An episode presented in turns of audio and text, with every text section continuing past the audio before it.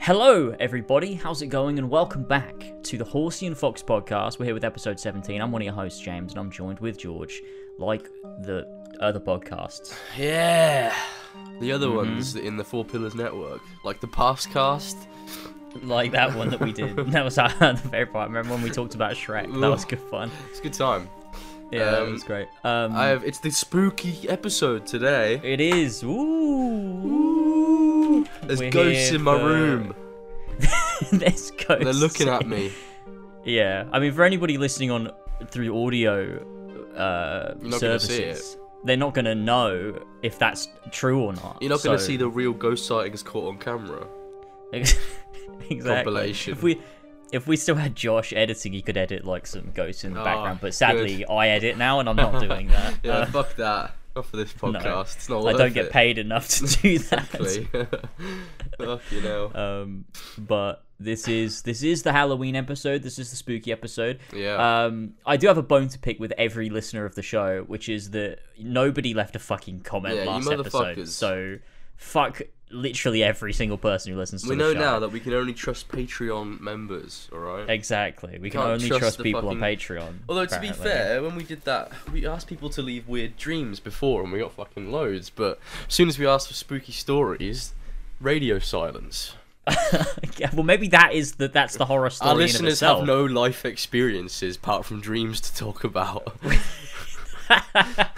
well, it could be. It could, it They've could not be done that you- anything. Well, this is this is the thing, right? This might be. I mean, it's very on theme for the episode. Is maybe the the the real story is we every time we've asked for topics, we've gotten them until we asked for Halloween related ones, and then they, we didn't get anything. It's because they they all died. Oh, they all died 15 years ago. yeah. and they're, they're all they don't want to do horror stories because it's a bit of a sore topic for them. Yeah. Because they're all ghosts. They're all exactly, and ghosts don't Um, want to talk about that. That's no. scary, Because that's and ghosts know. don't like being scary. Scary. I mean- Wait, what? if, if there's one thing we know about ghosts, it's that they just hate being scary. They fucking hate Um, it. They just want to be accepted like the rest of us. I mean, it's a stereotype, really. It's a racial stereotype It is. that Ghosts. ghosts have to be scary Yeah. when sometimes they just want a Starbucks. Yeah, sometimes they just Um, want a pumpkin spiced latte in their spectral hand. That's a good one because that's also like a It is a Halloween, well, it's a type. fall thing, isn't it? yeah, yeah. Never had one before. of a- no, me neither. I haven't either. I wonder what. I bet it doesn't taste very nice. Yeah, pumpkin imagine. spice. I've never eaten a pumpkin before. I carved a pumpkin the other night, actually. really? Yeah, me and my girlfriend went to uh, a pumpkin patch, That's so cool. um, and we picked a pumpkin out, and then we both carved them. I haven't carved a That's- pumpkin in years. no, I don't think I have either. I think the last time would have been When we did it as kids. Yeah, whenever the fuck that was, like Yeah, 10, fucking- 11 years ago. Yeah, Probably more than that, because. I can't imagine I was carving a pumpkin when I was 16, so it can't have been 10 years ago. It must have been Like 15. longer ago. That's that's horrifying. um, That's fucked that's- Yeah, that's weird. I don't like that. Um, that's the real. That's the real horror. That is the Yeah, real that's- frightening moment. realizing that I am getting older, and 10 years ago was when I was like a functioning human being, and I can remember it. Um, but yeah, that's. Ah, I was there was something I was gonna say and I completely forgot. that's what I was okay. That happens say. to the best of us. That happens Yeah. to the best of us. I've got my dark lighting on right now. It's meant That's to great. look like a candle light. Probably looks better if I turn this. Oh god, no, I- it doesn't. It looks really bad. I would like to turn my lights down, but if I do, you can't see me. Hang on, let me try. Let me give this a go. Mine are down pretty dim. My face is still lit Oh. up and stuff. I've got an orange light behind me. Oh, that is quite actually. That kind of works. That looks fine actually. I thought that would look really bad, but it just looks. It looks more ambient than anything actually. Mm. I thought it would be a bit more scary. What if I turn the lights above me up to big bright orange? Do you have a light below you? Um, Wait, do no, I have a don't torch somewhere? I have a light below me. I mean, I could I could turn these lights up, but that looks a bit weird actually. What which light is that? I don't know where my fucking tell. torch has gone. Is it in my camping bag? Well, I mean, you have a torch on your phone. You could just use that. Oh yeah. Nah, but it's better when it's a real torch. Yeah, true. That is true. campfire. There it is.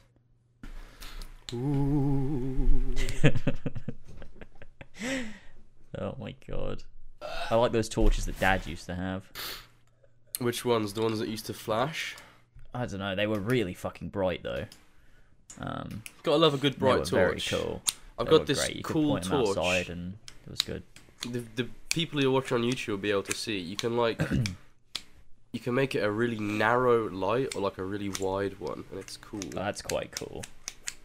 That is quite cool. I feel like that's something that is quite. Um, I don't know. There's a novelty to like torches Yeah. that have like very specific like abilities they've got that you could do with them. Like there's something about a torch. There's something about a torch. Mm. I don't know what it is. Maybe it's I because I just never owned one myself. I don't know. I have a headlamp as well, Um, and it's got like a red light on it.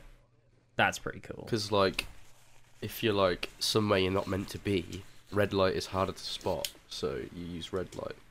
Interesting. That is interesting. What do you often go No, spelunking in, in really. caves? I mean, we went wild camping in um, in Lake District, and we weren't meant to be where we were camping. But it's also like Ooh. you know, it's it was fine. Like I didn't What have you got- to use thing my. What if my- you got eaten by a bear? the bears that are in England still? Yeah, the classic English bears. we murdered all of them. What's what's the most dangerous animal that you can find in the wild in in the UK? Badger, probably. I don't know. Probably a badger. Is that? Do you really think? Do you think so? I would not want to run into a big badger in the woods. What, let me have a look. What is the most We don't have any wolves. dangerous animal? Really? No, we killed them all. We killed all our wolves and all our bears. We don't have lynxes anymore. They they want to reintroduce lynxes though. We've got okay. So it's not really like big dangerous animals that we've got in the UK.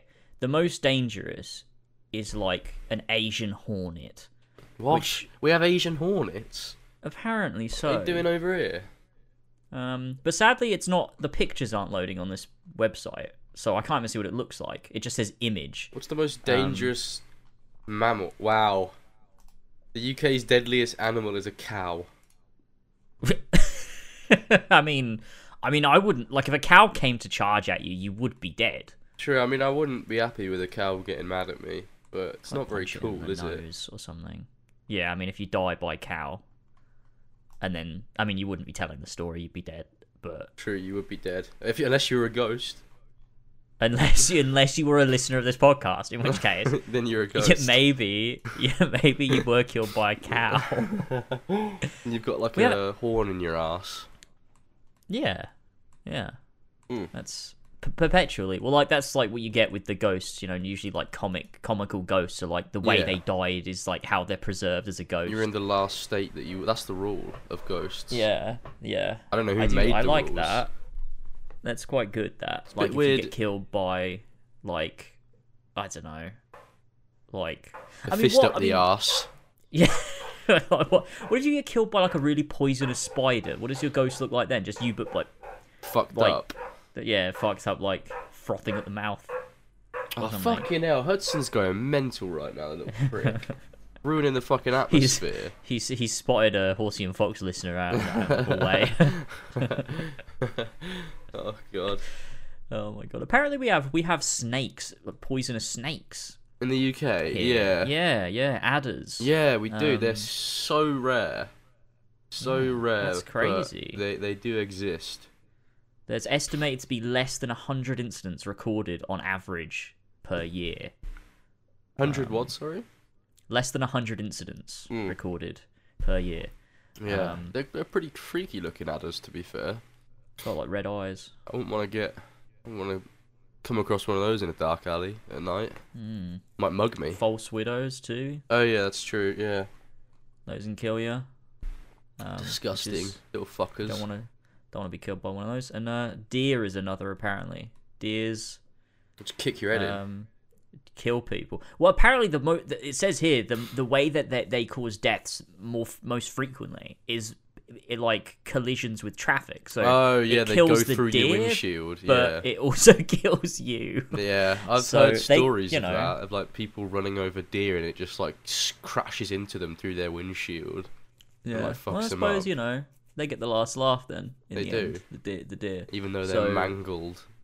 Yeah, but their antlers like go through your skull, and that's what Yeah. your ghost looks like. You have a deer hanging out of your head. They've always got to lug it around forever, for eternity, in limbo. exactly, exactly. That's, that's that. But um, like I was saying, we didn't get any topics really No. from um from From people comments. on on the on the comments. We did get two Patreon topics, so huge huge thank you to Nick Zan and uh, Yeah. Connoisseur Sam. Uh, for leaving your for leaving your spooky topics, whatever they might be. I haven't read them, so I wouldn't know. That's what we like to see. um, but that's cool. But we also do have a bunch of other things, a bunch of other stuff um, to go through here that George's George's brought. Spooky, creepy um, gaming. Some some things and stuff. Um, and that's really that's really all we've got today to, to, Mm. to do. That's really the the the, the focus. This is a Halloween Yeah. episode, a spooky episode. We're gonna we're gonna bring the vibes and we're gonna we're gonna do the bits and the bobs. So, um, what have you got? What are we going through? Right. Well, I suppose we'll do the we'll do down the foxhole first. The real Okay, yeah, yeah, yeah. stories, the real stories that are real and actually Yeah. happened. I mean, well, to be fair, like two of these aren't even ghosts. The other two are ghostly, but two of them are just Okay. weird shit. Uh, so Okay, I'll read the, the that's good. titles out.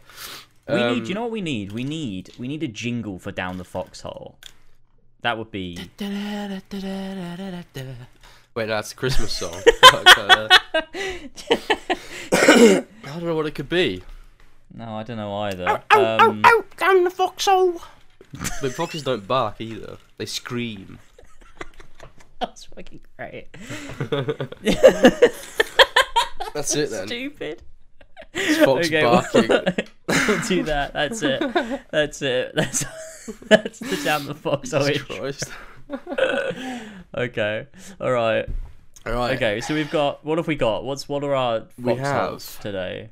We have man being buried after 128 years on display, which is quite mental. Okay. That's Uh, crazy. Yeah. Wedding dress ghost spotted on building site. Ooh. Bloke decorated mum's house and was horrified by what he found. Wonder what he found. And then this one, the last one, was obviously written a few years ago now. Quarantining with a ghost. But I always like those sort Uh, of. you, you've linked the same. The bloke decorated. Oh, no! Is both, is both linked. Fuck's sake! Wait, uh, how the fuck ha- am I gonna find it? this again? Ah, where did you find it? Where? I don't it? fucking know. Quarantining. Okay, let's see if we Google it, yeah. There it is. I think that's Okay. it. Yeah, New York Okay. Times. There it is. Okay, sweet. I'll Send copy me the link. and paste that into the Discord now. God, Okay, nearly got another bloke you. decorated mum's house story. I did. I saw. I saw it like as I opened the and I saw. it, I was like, wait, is this another one? This has happened twice. And I was like, no, that's not. yeah, it's, a, it's, a, it's an epidemic of, of blokes decorating their mum's house and I can't even read horrifying. this. Can't even read what? The the New York Times one. They're asking me to subscribe. Oh, fuck that. Okay, we won't do that one then. That one's long. as Wait, wait, ah. wait, wait. But I want to know now. But I could read it on my phone. Are you sure? Show full article. Yeah, the whole fucking thing is there Oh, why can't I read it? on mobile. Wait, let me Oh, open it well. on. well, let me open it. on Let me. PC. I'll try opening on mobile. See what happens. That's very strange. Oh wait, I accidentally clicked on the bloke decorated mum's house again. Um. No, I can't read it on mobile. really? Yeah, just says. All right. Well, we'll, we'll fuck that one. Don't. Do you do you have a subscription to the New York Times? No, I don't. I, don't- I don't know why I would. Okay. Well, that one. That one was really long anyway. So that almost oh, yeah. is great that we don't have to read it. oh, okay. All right. Or I could That's just read it off my phone. I mean, you it's could. Is it, right is, it, is it good? I didn't read it. I just know that Oh. it's a, some stupid person who thinks there's a ghost in their house. I think we have to. I think we probably have to read it. Let's Okay, see. okay. Okay. let's. We'll go through these and then we'll get. We'll. Yeah. Okay, You can just read it when we get to it. Man buried. This is Sky News. I went to different. I normally just go to the Sky News weird news section. Oh my fucking god, the dogs are barking right now. They're going fucking mental. What are they doing? What mum and dad doing? They just let them go They're out there. dead. What mum and dad do is they let them out, and then they get annoyed that they bark. It's like you know it's gonna happen. Why have you let them out? they don't even need to go out. They'll just Oh, open the door and like forget that that's something that Oscar and Hudson do. Whereas me, when I let them out, I let them out one by one, and it causes no issues because they egg each other Yeah. on. They're little fuckers. Yeah. What, what? what- Are they outside then? What Oscar and Hudson? Yeah. Yeah. Yeah, they are. Why are they so loud? Because Hudson is so open loud. No, it's not. That's Hudson crazy. is so loud. He doesn't chill with it. Okay. Sounds like he's in the room. I know, you. it's fucking horrible. Every morning. Okay. Okay, well, let's get the spooky vibes back. Oh, he's Oh my god! Um, so he just doesn't stop. It's it's the dog next door. What's his name? Fucking. What's I his know, fucking Rupert stupid or name? Winfrey. Some stupid yeah, name. like- sounds shit. Fucking yeah, like. I don't know why I'm it out on Wilf- the dog. Yeah. Wilfred Mott. Wilf- Wilfred Doctor Who. oh, Um, right. Okay. Right. Let's get back on track. so- This this is from Sky News. It says Stone Man Willie, mummified man to be buried after 128 years on display in Pennsylvania. Wow. So this is like uh, that nun that we talked about a while ago. It is like that nun, yeah, Where, being like, on display. crazy. Catholic Americans were going and like rubbing her and stuff. Yeah, they were Um, doing that. Yeah. The Yeah. true identity of the man was unknown for many years until now, when his real name will be inscribed on the tombstone of his grave. Why is it written like that? I don't know. When his real name will be inscribed on the tombstone of his grave. Opposed to his fake name. what is he? So the true identity of the man was unknown. So what did they call Stone Man Willie? Is that what they called him? I guess so, yeah. And that wasn't his name. They just called him that for some reason. Mm. Okay, okay. Known as picture Stone Man Willie, the man died in a local jail in 1895, where he suffered from kidney failure after being arrested for pickpocketing. he was accidentally mummified by an undertaker who was experimenting with new embalming techniques, according to Auman's Funeral Home in Reading, Pennsylvania.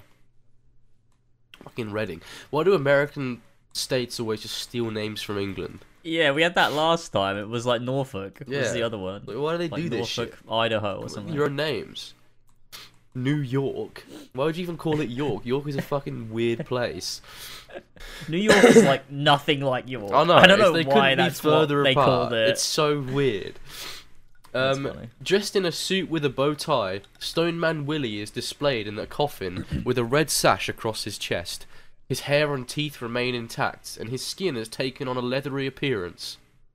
Having given a fake name at the time of his arrest, the man's identity remained unknown for many years, and local officials were unable to contact any relatives.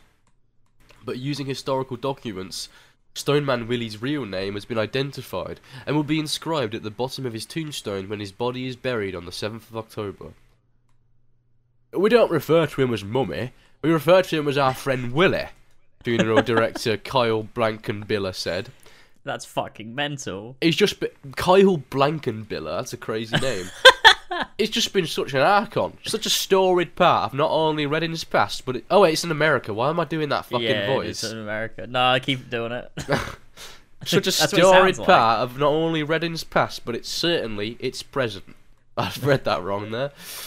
The funeral home had petition, petitioned the state for permission to keep the body instead of burying it to monitor the process of the experimental embalming technique. Ahead of the funeral, local residents filed onto the streets to celebrate Reading's 275th anniversary. Bit weird. Stoneman Willie's coffin was carried on a motorcycle hearse as part of a parade for the city. of course, it fucking was. Everyone was like, That's "Look at the corpse! That's such an American thing to do. A motorcycle. I'm so glad Reading existed for 275 years. Look at the rotting corpse." what the fuck? what the fuck?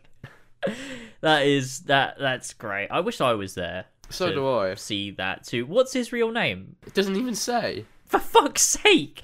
Let me Google I'm it. gonna Google it. Yeah. Yeah. Let's see if it comes up. Stoneman James Murphy. Ah, wow. James Murphy. What does Stoneman That's- Willie look like? Four foot, five foot eleven, and had sandy brown hair and had a mustache. Wow, good for him. R.I.P. James Murphy, you finally be laid to rest, and the people of Pennsylvania, Reading, can stop fucking harassing you. Have you seen this image of his tombstone? No. It's got James Murphy is really small text at the bottom, Oh, and the the big text just says Stone Man Willie. Oh god, yeah, that's fucked. That's that's such a that's like a piss take. I'll leave it in the Discord Oh, so I I can remember it. Yeah, yeah, yeah. That's ridiculous. Oh man, that's funny. Didn't even That's really honor him. They could have put James Murphy bigger. But I guess they want to make money from people like tourists coming and going, ah, that's, that's Stoneman Willie's How would they make money? You have to pay five dollars to look at the grave, otherwise someone punches you. they probably have like a little well, and it's like, oh, Stone Man Willie used to throw pennies in this well. If you do it Yeah. too, then you get good luck. When he would pickpocket people, he would donate a little bit of it to the well for his dreams and wishes. Yeah, and so you do it too, and then there's a little there's a little man at the bottom, And if you don't and do he it, collects all of it. take your fucking knees. Is that is what happens? That's what I happens in imagine. America. Right, Yeah. next story. This next one Yeah, is actually one. kind of Oh. spooky. Whoa, what, Why is it so zoomed what in? the fuck? What the fuck is this webpage? I can't even zoom out. It's just huge. What the fuck? What is this If you, if you keep scrolling, the image just zooms in. Okay, what the okay, what the fuck is this webpage? I'm gonna have to like Google the article and find and find a different version of it. Ghostly figure building site. Okay, we'll click on this one. Okay, th- there we go. I'll send you a link to this one. That was fucked. Why did it format so strangely? that is fucking amazing. There we go. Okay, we go. I'm clicking on it. Oh yeah, that's way better. So much better. It's the sun. This one. Oh, that's how you know it's gonna be some It's gonna be news. bullshit. okay. oh wow. Okay. So this was this is this happened in 2020. So it's not it's not relatively recent. I don't think the other one was either. To be honest, I don't even fucking know. Um, Okay. ghostly figure of woman spotted on building site CCTV. The ghostly figure of what appears to be a woman in a white dress walking across a building site in the middle of the night has been spotted on CCTV. Security firm boss Adam Lees, 47, was alerted when a motion sensor camera picked up movement at the construction site in Birmingham at 1:53 a.m. on Tuesday. Mr. Lees said he thought the image looked a bit weird when it popped up on his computer and sent on on-site security guards out to the area to have a look. I mean, it's a little bit more than a bit That weird. is that is uh, that is horrifying. It is creepy Like- as fuck, isn't it? Like imagine it's Yeah. 1:53 a.m. You're a security guard. You like monitoring the cameras, and you look at it. and You're like, what the fuck is that? Yeah, you'd be like, that is, but that is like typical Birmingham construction man. He's like, It looked a bit weird. "Oh, yeah, it looked a little bit weird. oh god, it is very nothing creepy. nothing though. scares them. No, No, yeah, it is. true. That is that is horrifying. He said he checked the security alert on his laptop and spotted the eerie figure walking past building materials. But when he instructed a full patrol of the area just three minutes later, security guards found it all clear and with no sign of any intruders. The incident has baffled the dad of three, who admits he has struggled to sleep since. Mr. Lees, who is managing director of Limitless Security and lives in Wals- Walsall, West Midland, Med- Miss Mids, Med- West Midlands. Jesus Why Christ. did I have so just difficulty reading that? Said, I've no idea what it is, but it's freaked me out, that's for sure. We provide security. Oh, I don't know why I do the same fucking voice for same everyone. The same guy. the same guy? Yeah. What's a Birmingham lot. accent? Birmingham? Uh, like like you know, um, Tommy no- Shelby. I've no fucking idea what it. I, I can't do any anything else but that voice. I don't think I can do Birmingham either. Thinking about it. Tommy fucking Shelby. That's a scouse. That's not. Yeah, that's not Birmingham at all. I have no idea what it is, but it's freaked me out, that's for sure. We provide security for hundreds of building sites across the Midlands. If anything moves on our sites, a camera takes a picture. It works on infrared and it, it alerts one of the guards. Bizarre disappearance. Mr. Hmm. Lees said he thought the image looked a bit weird when it popped up on his computer and sent on site security guards to the area to have a look. They went out straight away. It was within minutes, and there was no sign of anybody there or of anybody ever being there. It was really bizarre, Mr. Lees said. Mm. no sign of anybody being there. Ever being there. Ever. ever being there, not once was there anyone there. All the building site was gone. It, it was just flat land, just grass. it was an empty plot. All our hard work had been taken. I have no idea what it could have been, but I didn't sleep the rest of the night, and it gave me the shivers, that's for sure. I've never believed in ghosts, but I can't explain this. People have been saying it's fake, but I can assure them it's 100% genuine. Mr. Wow. Lee said the woman looked like a ghostly bride. I wish it wasn't real, as it has properly given me the creeps. I've never seen anything like it before, he said. She's leaning forward and seems to be floating, and is holding something in her hands. To me, it looks like she's wearing a wedding dress, like she's waiting to get married. It's the strangest thing I've seen in five years of looking after hundreds of sites like this. Imagine looking at this image when you've been woken up at two in the morning and are half asleep. It took me a while to drop off again after that. The image has been What- shared. Sorry, what were you going to say? Why, why was he? Why was he asleep? True, he's got to be doing his fucking job. you fucking prick. I guess he just. yeah, fuck you. You've got to be. You've got to be looking at the building site. What I if, hire what if limitless someone- security to look after my building site, and you go to sleep. I guess he just sleeps, and when the when the machine like notices something, it wakes him up. I guess. It like he has a big like, like a big, uh, like a boxing glove above his head, and when the thing pings, it punches him. it's like fucking Wallace and Gromit or something. yeah, that makes sense. The image has been shared tens of thousands of times on social media, but not everyone is convinced that it shows a ghost. It looks like something. I don't know. That's a different person. It looks like something my twelve-year-old nephew conjured up in his I- ICT class. One person, one person commented. What? Fucking what? Yeah, I don't know what twelve-year-old is photoshopping such a, a such a convincing image of a ghost, but I mean, okay. What's he doing in his ICT class at twelve? Jesus. true, true. What is he doing? Why is he doing that? Did he make that? Was he? Do, is he making it in Microsoft PowerPoint? He's What- What's making- going on? creepy images in ICT class. um, this cat that can't be real. Not in a million years. Or could it? Another said. that could, that can't be real. Not in a million years. Or could it? or could it? Just quickly change their mind there. There's a picture of Mr. Lee. Lee's. Mr. Lee Yep. said he's struggled to sleep since.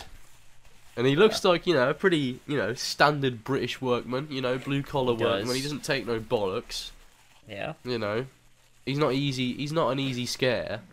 Yeah, and it's creeped him out. Yeah, it's frightened him, and it's a p- creepy image. It's really creepy when you look at it. Like it is. is really, really creepy. That is a Um, weird, It's a weird one. weird image. I wonder what what happened though. Like, because something has to have happened for this to have happened. So, Yeah. like, what? What is it? Someone pranking. Yeah, is it someone doing an epic prank? Do they know about the the camera that monitors? And they were like, I really want to scare Mr. Lees. He's a prick. Yeah, He always falls yeah. asleep when he's meant to be fucking watching my building yeah, what if it's like what if it's like the CEO of the company? Just fucking with it. yeah. Uh, it's weird though. Like, how do you even explain that? Like, because it's not like it's like so clear in the shot. It's so clear that it's a person as well. Like, it's not something that could. Be, it's not like a bit of tarpaulin or something. Yeah, Like, it's, it's, very a obviously person, a person in a dress.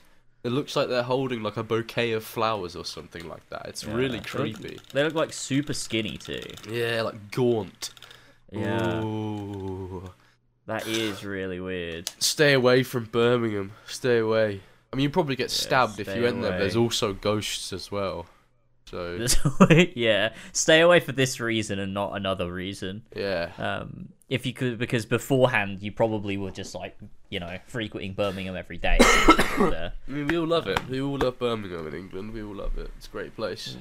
yeah, I mean you got the bull ring. You do Um, have the that- ring. It's got that going gives for me it, where- buffs. yeah, I don't even remember what that was. There was this weird inside joke that I used to have with James and Elva that when I went to the bull ring in Birmingham, I would get power buffs like it's some It form of that- fucking game. It was that comment. It was that comment you got where someone was like really mad at your Assassin's Creed opinion and said, "Just meet me at the ball." Oh ring." yeah. yeah. oh, that's hilarious. Meet me at the bull ring. That's crazy. People used to threaten me online Uh. because of my Assassin's Creed Origins opinions. That's very funny. Right, Oh man. bloke horrified. Bloke decorated mum's house as a surprise. Bloke The horrified. bloke horrified. That's the name of the story. bloke decorated mum's oh. house as a surprise. Very nice. But was horrified by what he found in the cupboard. Oh, this is new. This is today. This is this morning. Oh, this article fuck. came out. Oh shit! It makes it even scarier. That's crazy. That's crazy. That's perfect. Leslie Harvey had always wondered what was in the cupboard at the top of the landing of his childhood home in North Wales, but what he discovered changed his life forever. Nothing could have prepared Leslie Harvey for what he found when he decorated his mother's house as a surprise while she was in hospital. After prizing open a cupboard door at the top of the stairs, the taxi driver pulled away some clothes and was horrified to discover the mummified body of a lodger who What? had been locked inside for 20 years. What Oh. the fuck? Grandmother That's Sarah Jane. It is pretty fucking mental, to be fair. That is a 20 year old body Oh my god. in god. your mum's house Fucking hell. Where you like? That's mental. where you grew up. That's insane. Ugh. Grandmother Sarah Jane Harvey suddenly went from being a small, sweet looking 65 year old to a murder suspect. Oh my god. I didn't even think about that. 35 West Kinmel Street in Rhyl, North Wales, was soon bustling with police, forensic scientists, pathologists, biologists, and the local coroner. Leslie, who lived nearby with his wife and young son, had planned to clean and redecorate his childhood home as a treat. He'd always wondered what was inside the six foot eleven high storage unit on the landing, and was told it contained some leftover items belonging to former wartime tenants. Bit of a weird excuse. Yeah, that is odd. yeah. Imagine that uh, at the top of your landing in your house, there's just this storage unit that stretches up to the ceiling, and you're never allowed to see what's in it That's crazy. for your whole life living it. That would be so weird. But Wait, so she did do it. I don't know. We'll find out. Okay. Yeah, because I'm just wondering, like, did she know it was in there or not?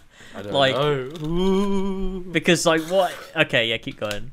But on May the 5th, 1960, the 29 year old recoiled at the grim sight of a. What? Wait, what? What? May 5th, 1960? This must be uh old. Well, like the news is new, but like, But he The- found it? What? but the story has not been told until ago. now. But on May Yeah, the 5th, guess so. 1960, the 29 year old recoiled at the grim sight of a wizened hu- human foot beneath the thick layers of cobwebs and dust. In a fold of the crumbling blanket around it, a body was revealed. Oh my god. Generations of flies had long ago feasted on the facial features, while moths had destroyed the hair and clothing. Drafts in the deep cupboard, running from the floor to the loft vent, had produced ideal conditions for mummification.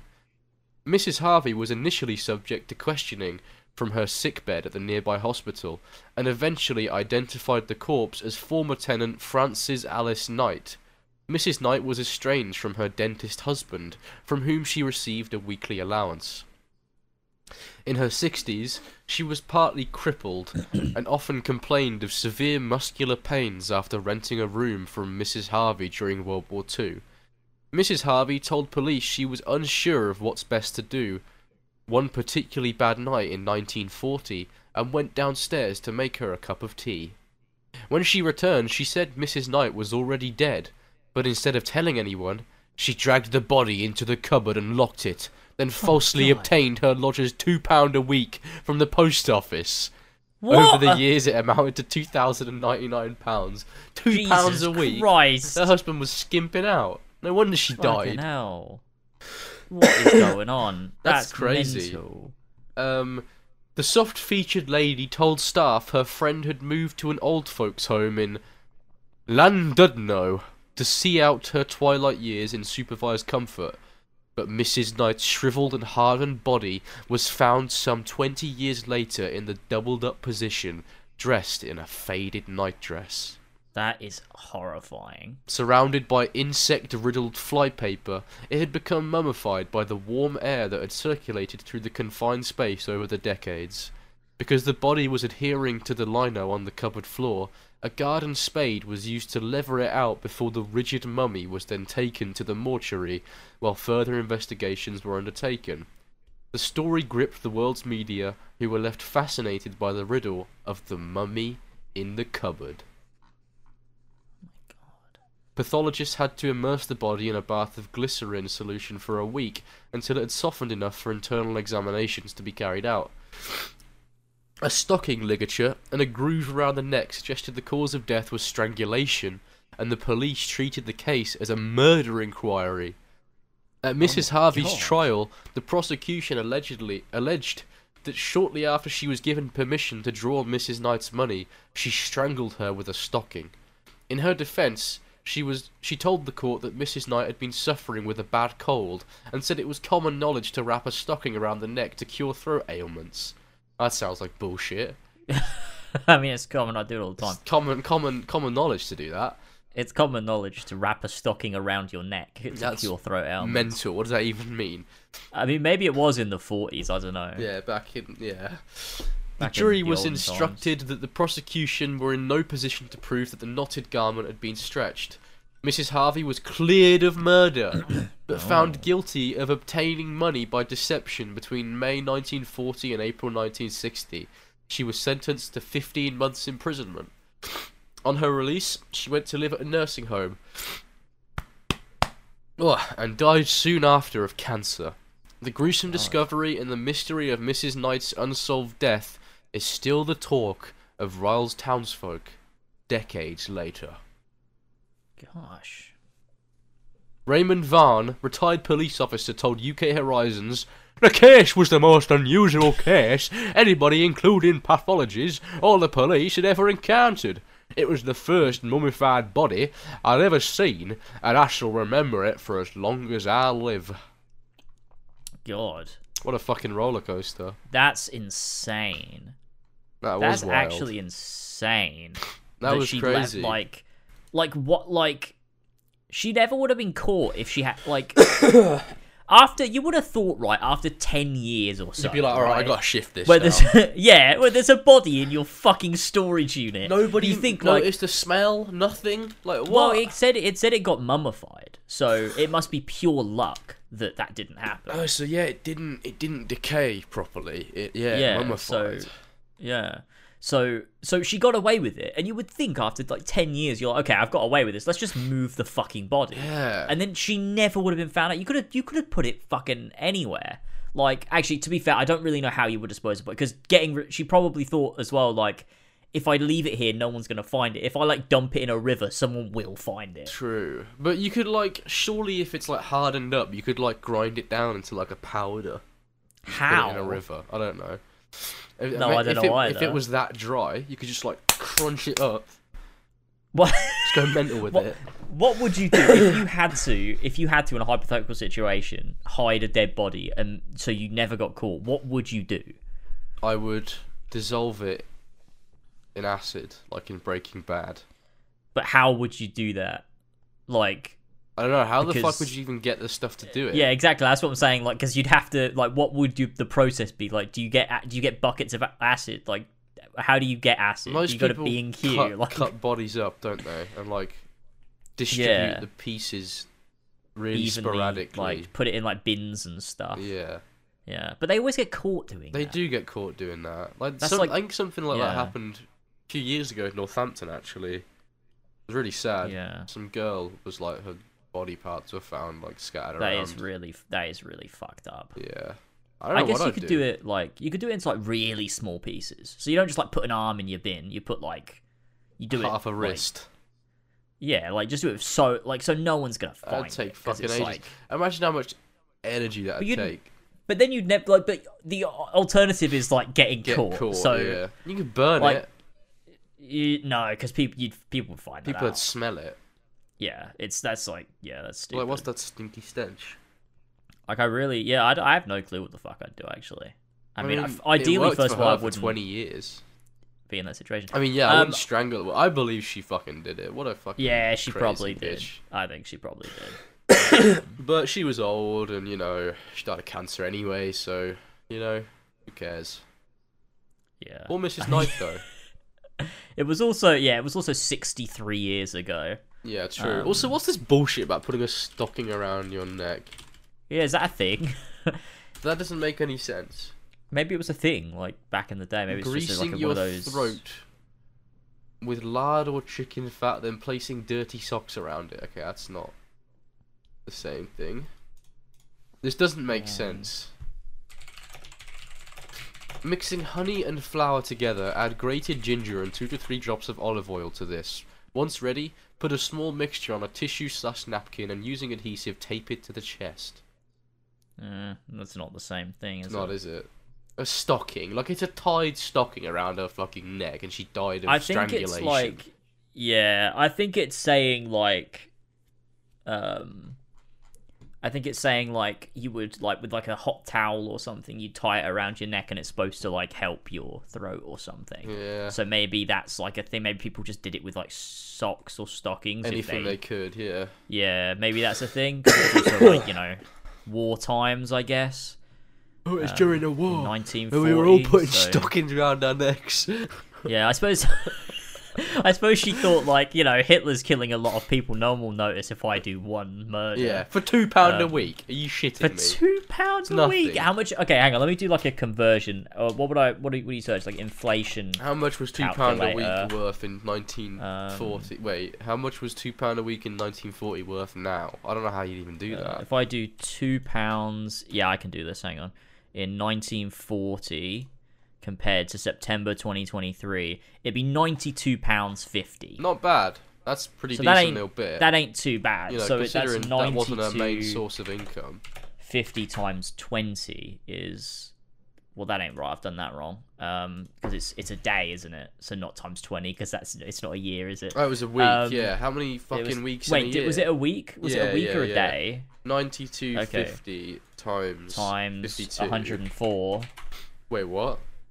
It's two years or tw- two times it, it was wait hang on shit what the fuck am i doing I don't know. it was 20 years shit so it's It was 365 times 20 Yeah, yeah, yeah, yeah, yeah. Wait, wait no no no no, it was 50, 52 times 20 Yeah, yeah, yeah. so yeah, a 1040 Wait, So wait, it's- it was 90, 92.50. So it's not. So it's times- ninety six thousand times 52. ninety six thousand two hundred pounds. and then times 20, yeah. Yeah, 96,200 pounds. Unless it means two pound a week now. No, it doesn't. It means. I two- don't know. Oh well, it mean, no, no, wait, no, wait. I'm fucking stupid anyway. Oh no, no, because we're trying to work out what it's worth now, so not what it's worth fucking in bad at maths, 1960. Jesus Which Christ. okay, yeah. So so if you were to do the exact same thing now, it would amount to ninety six thousand two hundred pounds Yeah. over the course of twenty years. Yeah, assuming that inflation doesn't change at all in 20 years. Yeah, which is also impossible. like, I mean, I mean, I don't know whether it's worth it for murder. No, it's not an awful lot. Of, like, Like- it's not. A hundred grand near near enough, but over the course of twenty years, it's not. Thing is, if this woman died of like a cold or whatever the fuck she was saying she died of, why would she not call the police? Why would she put the body in the fucking attic in the cupboard? At the yeah, of it the does. Yeah, it makes. Well, it's because she wanted to claim the money. I think. Fucking absolute cheap. Like, so I so I think the so I think it's just like even if she didn't kill her, she was thinking like, oh, she's fucking died. Nice I'll just I'll claim her money. Like, why not? Why not? No one will notice. I There's a won't tell war her on. husband. I'll just say she moved to a random retirement home to live out her twilight years. what a weird Yeah. fucking thing to do. Yeah, may- maybe it is also the fact that it was during the war as well, and you probably thought like no one's gonna fucking Yeah, like, rations Hitler's and stuff. gonna she blow was us probably all desperate up. for like, more money. yeah, and you probably think like no, like yeah, like no one's gonna notice. We're all probably gonna be dead soon anyway. Like Yeah. Hitler's fucking bombing The Nazis London. will like, fucking have us. I'm gonna be dead. Um, Yeah. So why does it matter? Exactly. Exactly. So maybe, maybe. Oh, that's an Um, interesting one. That was cool. Yeah, I like that one. I like that one a lot. Uh, the last one oh wait, no, I clicked on the same fucking thing again. There it is. Quarantining with a ghost. I'm gonna see if I can find a way to read this Ugh. oh wait, I think you can. I think you can just do it if you have an account. I don't have an account though Oh, on my phone. where in God's name is this fucking? I can't even find this. There it is. Um, hang on. Let me see. Let me see. Let me see here. If I just enjoy, no, stop it. Okay, let me try it. Let me just see what happens if I log into an account on the New York Times. Um, no, I Can't believe we're using the New York Times. Fucking shittest, shittest Um, news company in the world. Oh, there we go. I've got it. Oh, did it work? You made an account? Yeah, yeah, yeah. So you must have a fucking account. I don't have an account. Are you sure? At the top right, does it say account? No, no. on It says login or create. Okay, that's fucking Okay. weird. All right. Well, at least I can see it now. Okay. Okay, well I'll read it off my phone then. Wait, where does your article end? What's the last line? The last. The word, the last whole word, the last word. We'll say He said. yes. Okay, sweet, Okay. perfect. This is a big. This is a big one though. Strap in, This folks. is a, this is a relatively big one, but it's probably going to be one of those funny stories of like people that think ghosts are real and like drive themselves insane with paranoia because they're fucking Okay. mental. All right. I mean, obviously, you know, I don't have any proof that ghosts don't exist, but I also have no proof that they do, so I'm just going to assume they're not because that'd be horrible if they did exist. Right, let's go. it would be. It would be kind of mental if if if you just believed everything based on the fact that you can't disprove it. Yeah. Like I can't really prove that unicorns aren't real, but I Exactly. also don't believe in them either. um. Well, I do. So. Yeah, well, that's fair, actually. I mean, because you can't prove that they're Exactly. not not real, so Exactly. The burden is- of proof is on you, so yeah. That's true. I mean, I'm gonna go, I'm gonna go find. I mean, you'd have to. Isn't there? There's like a there's like a there's like a thing. Like what's the? It's like a thought experiment or something where it's like, um, you can't you can't like prove that the statement like every crow is black is true. So like, Yes, You I can't- like, if you- can. because if you Look at that crow. Black as fuck. but that's the thing, right? So it's like every, um, so it's it, it's like the evidence would be so like if you like every time you see a crow that is black, it adds to the the evidence that every crow is black. But if you see just one crow that isn't black, it like disproves the entire statement. That's true. So all you have to But do you is also- find one. Yeah, but you also cannot prove that every crow is black because how do you know you've looked at every crow in the world? You don't know. That's you true. can't so prove it, it. it'll be easier to just look for one that isn't. Yeah, exactly. It would be easier to try and do the opposite. That's true. but that's also impossible because every crow is black. Um, uh, what is there an albino crow? Because you might be wrong. oh, maybe, maybe I am wrong. There is. They exist. So every crow Ah, is shit. not black. Ah, shit. There's a Well, one in thirty thousand chance of seeing an al- albino crow. That's kind of fac- fucking Oh, amazing. someone I else has done it for us. him. Sweet. He's got little red eyes and a little pink beak. That's so cute. Look at him. He looks so nice. Pleasant guy. I like him more than the black crow. Same, honestly. He's cute. I like him. Right. Next story. Uh, yeah, I gotta read it on my phone. Shit. Okay, Yes, so this was published yes. in May 2020, so it was during the height of um, the COVID 19 pandemic, which was a good time. It was, yeah, great. the title of the thing, the, the article is Quarantining with a Ghost. It's scary. it started with the front door.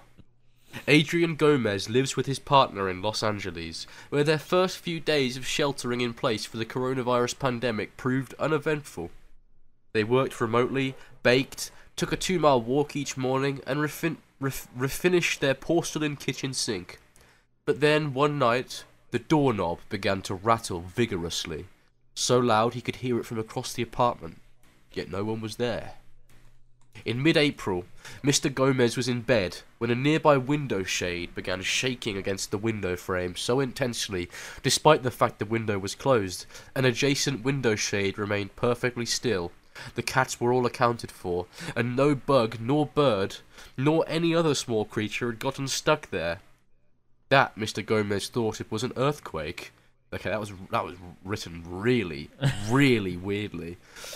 It's because of the little, the little, um, the, little hyphen. Yeah, but it's like they put too much information Too between much, the yeah. hyphens. That's that it that was disconnects the awful. sentence. I very seriously hid myself under the comforter like you see in horror movies. Be- wait, I very seriously hid myself under the comforter like you see in horror movies because it really did freak me out, he said. now, though neither he nor his partner noticed any unexplained activity at home before this, the couple can distinctly make out footsteps above their heads. And no one lives above them. Ah! I'm a fairly rational person, said Mr. Gomez, who is 26 and works in IT support. I try to think. What are the reasonable, tangible things that could be causing this? Sounds like Ben Shapiro. but when I don't have those answers, I start to think maybe something else is going on. They're not alone, possibly in more ways than one.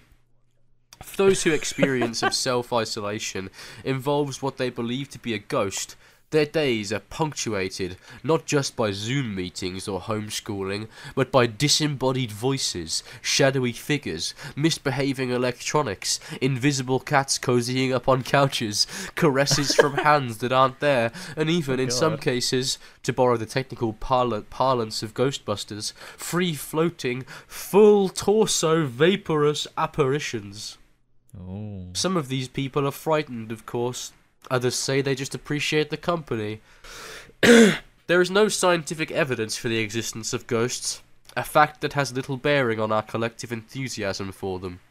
According to a 2019 YouGov survey, 45% of US adults believe in ghosts. In 2009, the Pew Research Center found that 18% of Americans believe themselves to have seen or otherwise encountered one. Before hmm. stay at home restrictions in New York. Wait, what? Is this is a different story now? There's like multiple cases of this? Because the last one was Oh. in Los Angeles. Oh, I think it is. Yeah, I think it is. Okay, so it's like a little journey through through the pandemic. People having ghostly apparitions in their house. Before stay-at-home restrictions in New York, Patrick Hines, 42, left Manhattan with his husband and daughter to spend six weeks at an adorable cottage in western Massachusetts that they rented on Airbnb. One night, Mr. Hines woke up around 3 a.m., thirsty for a glass of water. He said he walked into the kitchen and saw a white man in his 50s wearing a well worn World War II era military uniform and cap sitting at the table. Jesus. Uh, it seemed normal in a split second before I realized, wait, what's happening? And as I turned to look, he was gone, said Mr. Hines, who is the host of the podcast True Crime Obsessed. Right. Okay. It didn't feel menacing at all. It almost didn't even occur to me to tell my husband the next morning. If you were to accept the premise that ghosts are real, it stands to reason that some tension would naturally result once their flesh and bo- flesh, flesh and blood roommates started spending much, much more time at home together. John E. L. Tenney, who describes himself as a paranormal researcher and is a former host of the TV show Ghost Stalkers, who the fuck are all these random hosts of shit? Estimates that he received two to five reports of a haunted house each month in 2019. Lately, it's been more like five to ten in a week. Wow. Yeah, Oscar and Hudson. Yeah, they spotted one again. It's a ghost. Uh, yeah, fucking hell, man. They're all over. There's ghosts in my house. Oh, Um, you better you better contact John E. Tenney. I might have to. Mr. Tenney has se- seen something like this before. In 1999, immediately before Y2K, he witnessed a spike in reported ghost and poltergeist activity as well as UFO sightings, which in his experience are also on the rise in this moment. Because people were fucking bored during the pandemic. They were like, oh my god, is that a fucking ghost? Is that fucking alien? Uh, It does seem to have something to do with our heightened sense of an- state of anxiety, our hypervigilance, he said. Mr. Tenney has no doubt that the vast majority of these cases in his inbox are completely unexplainable in nature. When the sun comes up and the house starts to warm up, they're usually at work. They're not used to hearing the bricks pop and the wood expand, he said. It's not that the house wasn't making those sounds, they just never had the time to notice it. Or did they? why does why does voice just? I don't know. It went into Ben Shapiro again. Janie Cohen believes she's been haunted since college. The ghost she calls Matthew, a good biblical name chosen in the hopes it would keep him on his best behavior. What the fuck? Oh See, this God, is the type of shit I was expecting. This is the type of shit I was expecting. Matthew has Oh, historically God. made his presence known in her Nashville home through the sounds of someone running up and down the staircase at night. The noises are not like the house settling or like a cat walking around, said her husband, Will Cohen, a 31 year old accountant. It's very clearly get out to get attention. Around the same time the couple began to self isolate in March, Mr. Cohen started to use their guest bathroom so that his wife, a home health nurse who has been picking up more night shifts during the pandemic, could sleep in without the sounds of his morning routine disturbing her. Ugh, my nose is so blocked right now, fucking hell. Classic. He has found that it's Matthew, who both spouses agree prefer, prefers Mrs. Cohen, doesn't seem to appreciate these changes. On three separate occasions while showering in the guest bath, Mr. Cohen has been unexpectedly blasted with cold water. But it wasn't just a quirk of the plumbing. Every time, he said, he reached out to find that the hot water nozzle had been turned off. Oh. Madison Hill, 24, is riding out the pandemic with her boyfriend in her apartment in Florence, Italy. Wow. Creepy Firenze ghost. Miss Hill, a writer and teacher originally from Charlotte, NC, has al- had always had her suspicions about her home, particularly the bathroom. There was the sense that someone was watching her, doors slamming, towels inexplicably on the floor. A few weeks into quarantine, she woke up to find something on her nightstand that did not belong there. It was a camera lens. One she'd brought from the United States, but lost when she moved in. She had long given up on ever finding it, but here it was. Since then, other small objects, including a set of keys, have moved to strange new places inside her apartment. The reappearance of the camera lens in particular struck her as a mischievous, playful gesture. Perhaps even a thoughtful suggestion that this could be the perfect time for Miss Hill, who majored in film in college, to pick her old hobby back up. What a nice ghost. God. Are you sure it's not a magpie? Magpies like shiny things. And they Maybe bring it's you the things. magpie in your apartment. It's just, it's just flying around. Just fucking around with you. Kerry Dunlap shares a one bedroom apartment in the Ridgewood neighbourhood of Queens with his girlfriend, Ale- Alexandra Cole. Mr. Dunlap, a 31 year old teacher, rapper, and concert promoter, believes Wow. he first met the resident ghost last summer. He saw her in the bathroom, in the middle of the night, wearing green scrubs, standing an arm's length away from him. She appeared to be glowing. The woman vanished when he turned on the light. Mr. Dunlap knew that one of the friends the couple is subleasing from had spotted a ghost in the apartment. Both agreed they'd seen an older Asian woman of small stature. Mr. Dunlap and Mrs. Cole, a 27 year old writer and editor, used to find themselves in a routine, a routine late night tug of war over the too small comforter they shared.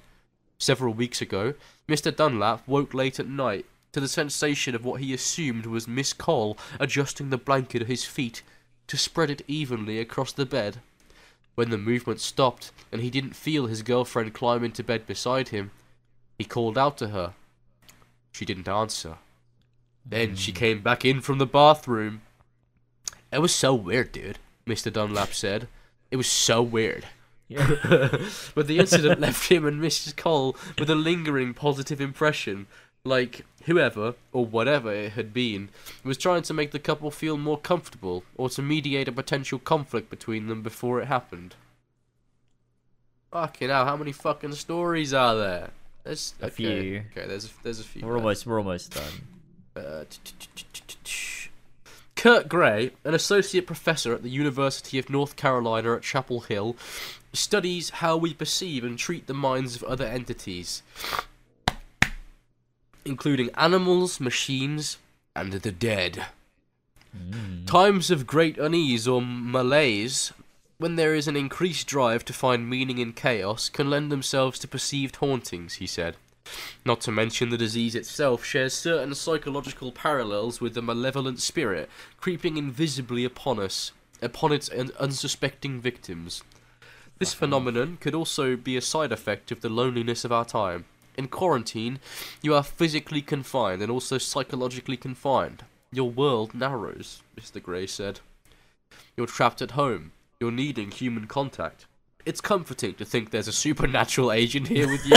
no, it's No, not. it's fucking It's not. fucking horrible. what do you mean? Who the fuck? Who the fuck thinks that? That's It's mental. fucking. Com- it's so comforting to think there's a fucking ghost in my yeah, house. nobody wants that. It's like a traditionally bad thing. It's like a disaster when that happens. what the fuck is this? It's like the worst situation you Yeah. could be in. So I've got a That's- ghost. Wow, this is great. Thanks. Comforting. For Danielle, a 13, 39 year old lawyer. I nearly said 13 then. 13 year old lawyer. For Danielle, a That'd be great. 39 year old lawyer, isolation predates this pandemic. The Times agreed to, u- to not use her last name to protect her professional reputation. because it's bullshit, is that why? She's been recovering at her home in Richmond, British Columbia, since contracting an unrelated serious illness over the winter. She first experienced strange activity in February. She said when she kept walking into the, her guest bedroom to find a particular lamp turned on, although she had no memory of leaving it that way. This happened again and again and again until on a whim she said aloud, Don't turn that back on. The next time she entered the room, she found the ceiling light, which she never ever switches on, blazing. On more than one occasion, she has heard the voices of a man and a woman having a conversation she couldn't quite make it. Okay, that would be fucking Dude, terrifying. How would you just be like, oh, that's like an inconvenience? Like that is fuck like That is What? terrifying. That is that's terrifying. I would leave and never come back. It's How can people just go like go like, oh, that's weird? There've been times where I've Like- been home alone before, and I'm like, I think I hear mum calling me from downstairs, and then I realise, oh, they're not home. That's terrifying. Like that shit is What creepy. Obviously, That it's just me hearing noises and shit, but like that shit is creepy as hell. Yeah. Uh, more recently, she was sewing face masks in the same bedroom. She had exactly she had exactly enough fabric left to make one more mask, but when she briefly turned away from the ironing board where she just pressed the double cotton gauze, the two remaining pieces disappeared. It was gone, Danielle said. like in a 20 second period, gone. I went and checked the garbage pail, nothing. Checked the recycling, nothing. My fabric stash, nothing. I tore the house apart looking for those two pieces of fabric, and they have never come back.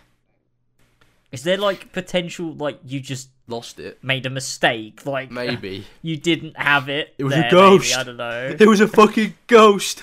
Imagine how your brain must function for you to just default to, oh, it must be a Yeah, ghost. uh, That's your default it's explanation weird, for isn't it? something.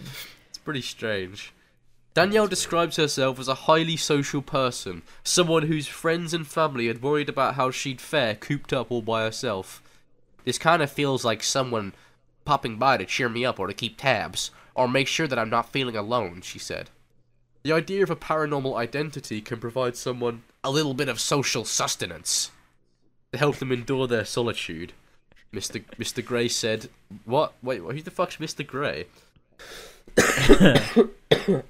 Mr. Gray said, then great. Oh, is this a different? This is a different story. Oh, it, it's a, if the idea of a paranormal identity can provide someone a little bit of social sustenance to help them oh, endure their Oh, solitude, yeah. Mr. Gray said, then great. yeah. Okay. Yeah, that's At least yeah. as long as the ghost isn't uh, uh, advising hauntees to go into emergency rooms without a mask and French kiss everybody. He said. Oh, that's a little topical COVID joke there. Yeah, you that's know. classic. That is. I'm surprised this That would be that would be like fine to do if it wasn't COVID. That's not relevant anymore. That's true. Yeah. You yeah. could- you could do you that do now. that. You can do that. Yeah, You can can go into do that now. emergency rooms without a mask and French kiss everybody. yeah, you can. That's something that people do now. Um, Are you troubled COVID's gone. by strange noises in the middle of the night? Do you experience feelings of dread in your basement or attic? Don't panic, said Mr. Tenney, the Ghost Stalker's host.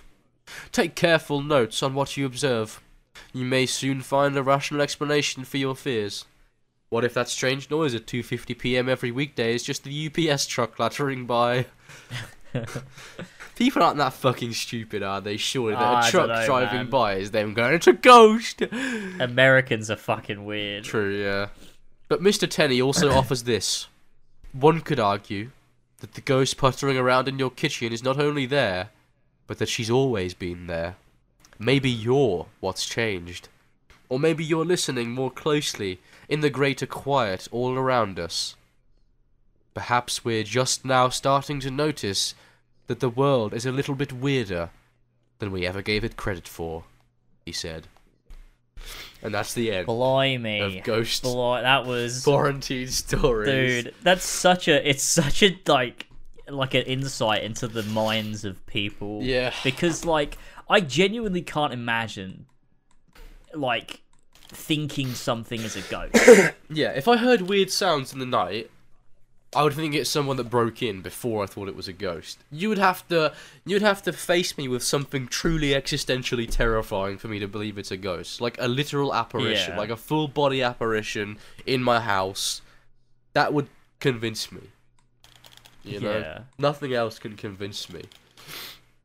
it's it's it's so yeah it's so it's so weird because it's like there's that one the guy said um will cohen was like uh it's not a house settling or a cat walking around. It's very clearly out to get attention. Like it's just matter of fact for him. He's like it's obviously a ghost and this must be their motivation. Like that to him is just like so normal. He's like ghosts are real. Ghosts just are real. It would be very Like- scary though if in the middle of the night you heard someone running up and down your stairs.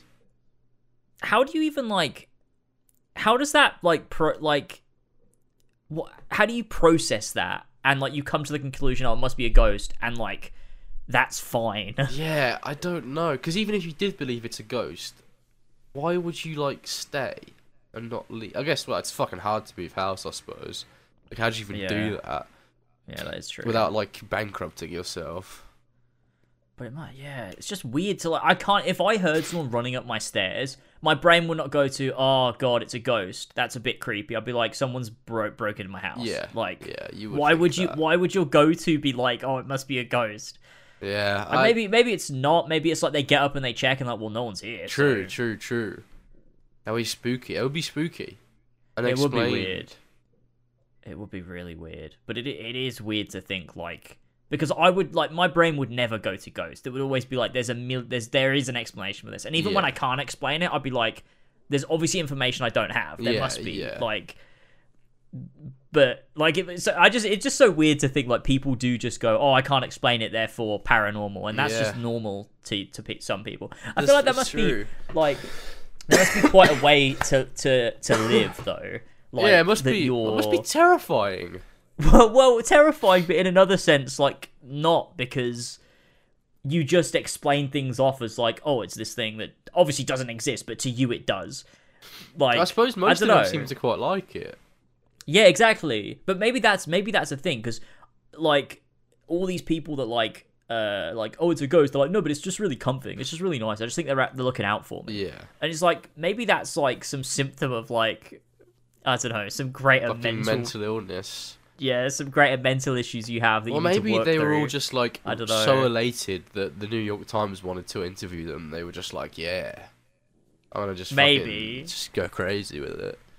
yeah maybe that could be it too I don't know. Yeah. I guess we'll find out if we have a ghostly appearance one yeah. day. it's interesting because i've never encountered anything that No. could even be perceived as a ghost Neither have I. I don't. I really don't think there's anything I, in my memory that I can think of where it's like, oh, that could be someone could possibly think that was like a ghost. Yeah, I've never, I've never had anything. Never. No, nothing. I don't even know anyone that's well. Okay, Tyler with the fucking story. What's Um, his story?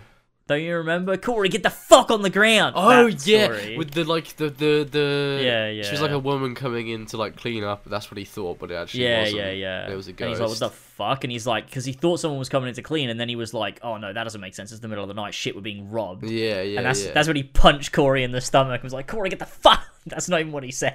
Corey, But- get the fuck on the ground. Yeah, and then he flicks the light on, and then There's, there's, no, no, one there. That is very Yeah. creepy. I mean, that is, That is super creepy. creepy. Yeah, I like people's Yeah. ghost stories a lot. Yeah, and it's weird though. It's weird to think about because I'm like, well, Tyler's a very like critical person. Like he doesn't. yeah. He's like he's not the kind of person who's going to be like, no man, ghosts are real. Like that's not the type of person he is. But like, so, why is ghosts not showing themselves to me? yeah, know? come on. If you want to prove you're real, give me something. I Give me mean, it would terrify me. It Yeah, would really scare too. me. It would probably probably break my psyche. But yeah, you know, call my bluff though. yeah, Call my bluff. Yeah, exactly. I wanna I wanna see some ghosts. Show me the ghosts are real. Um, but I think it's also like a lot of people that see ghosts as well. They're always like, "Oh, it was in the middle of the night." Like, "Oh, I woke up to go to the bathroom," or "I woke up for this." And It's like, Yeah. well, you sure you weren't half asleep? Yeah, Like, that's true, true. But Like, I mean, I've know. been half asleep before, and I've never seen anything that isn't there. no, neither know? have I. But I have like sometimes like I think one time had like sleep paralysis where like Oh yeah, I'm, I open my well, but your eyes aren't open when you have sleep paralysis. Your eyes are closed. You just think they're open, and like I saw something, and it's like, oh, that's fucking creepy. And then and then like you properly wake up, and you're like, oh, it's gone. yeah, yeah. yeah and then nothing. it's like you know, but I'm aware of that. I'm like I'm obviously aware it's not real. Yeah, Um, but maybe it's something that could like persist into like if you're really like half asleep, it's something like persists into your like it takes you a second for your brain to properly wake up, especially in the dark. that'd be horrific. And so I'll be, I'll be I'd afraid like, of going you know, to sleep. Yeah, yeah, that's um, who knows? See, this is where I, this is where I would say, ah, let us know in the comments if anything like this has ever happened to you. But you were No one supposed to do that for this episode. no you fucking fucks.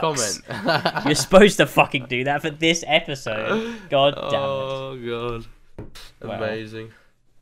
Yeah, Oh, so that was God. the uh, down the foxhole this week. That was that was good. I like that. Yeah, down the foxhole. Cue the the jingle again. We'll do the jingle again to get it off. I'll edit that. In. What was it again? Yeah. I don't remember. Oh oh oh! Down the foxhole. All right, we have got the Patreon topics. We've got some Yeah. spooky, spooky stories. I think. Um, I I, hope so. assume so. I assume they've like played by the rules here. Um, I hope they're spooky. but we have got the first one here from Connoisseur Sam, Classic. who says, "Hey guys, how's it going? I hope you have a spooky Halloween." My topic isn't about a personal story, but it is a spooky one I remember from my childhood. So this is a story I heard way back in the day on a horrible histories audiobook about Oh. World War II. Okay. It's called The Hamburg Horror, and it's a true story about an event that occurred in Hamburg in the 40s.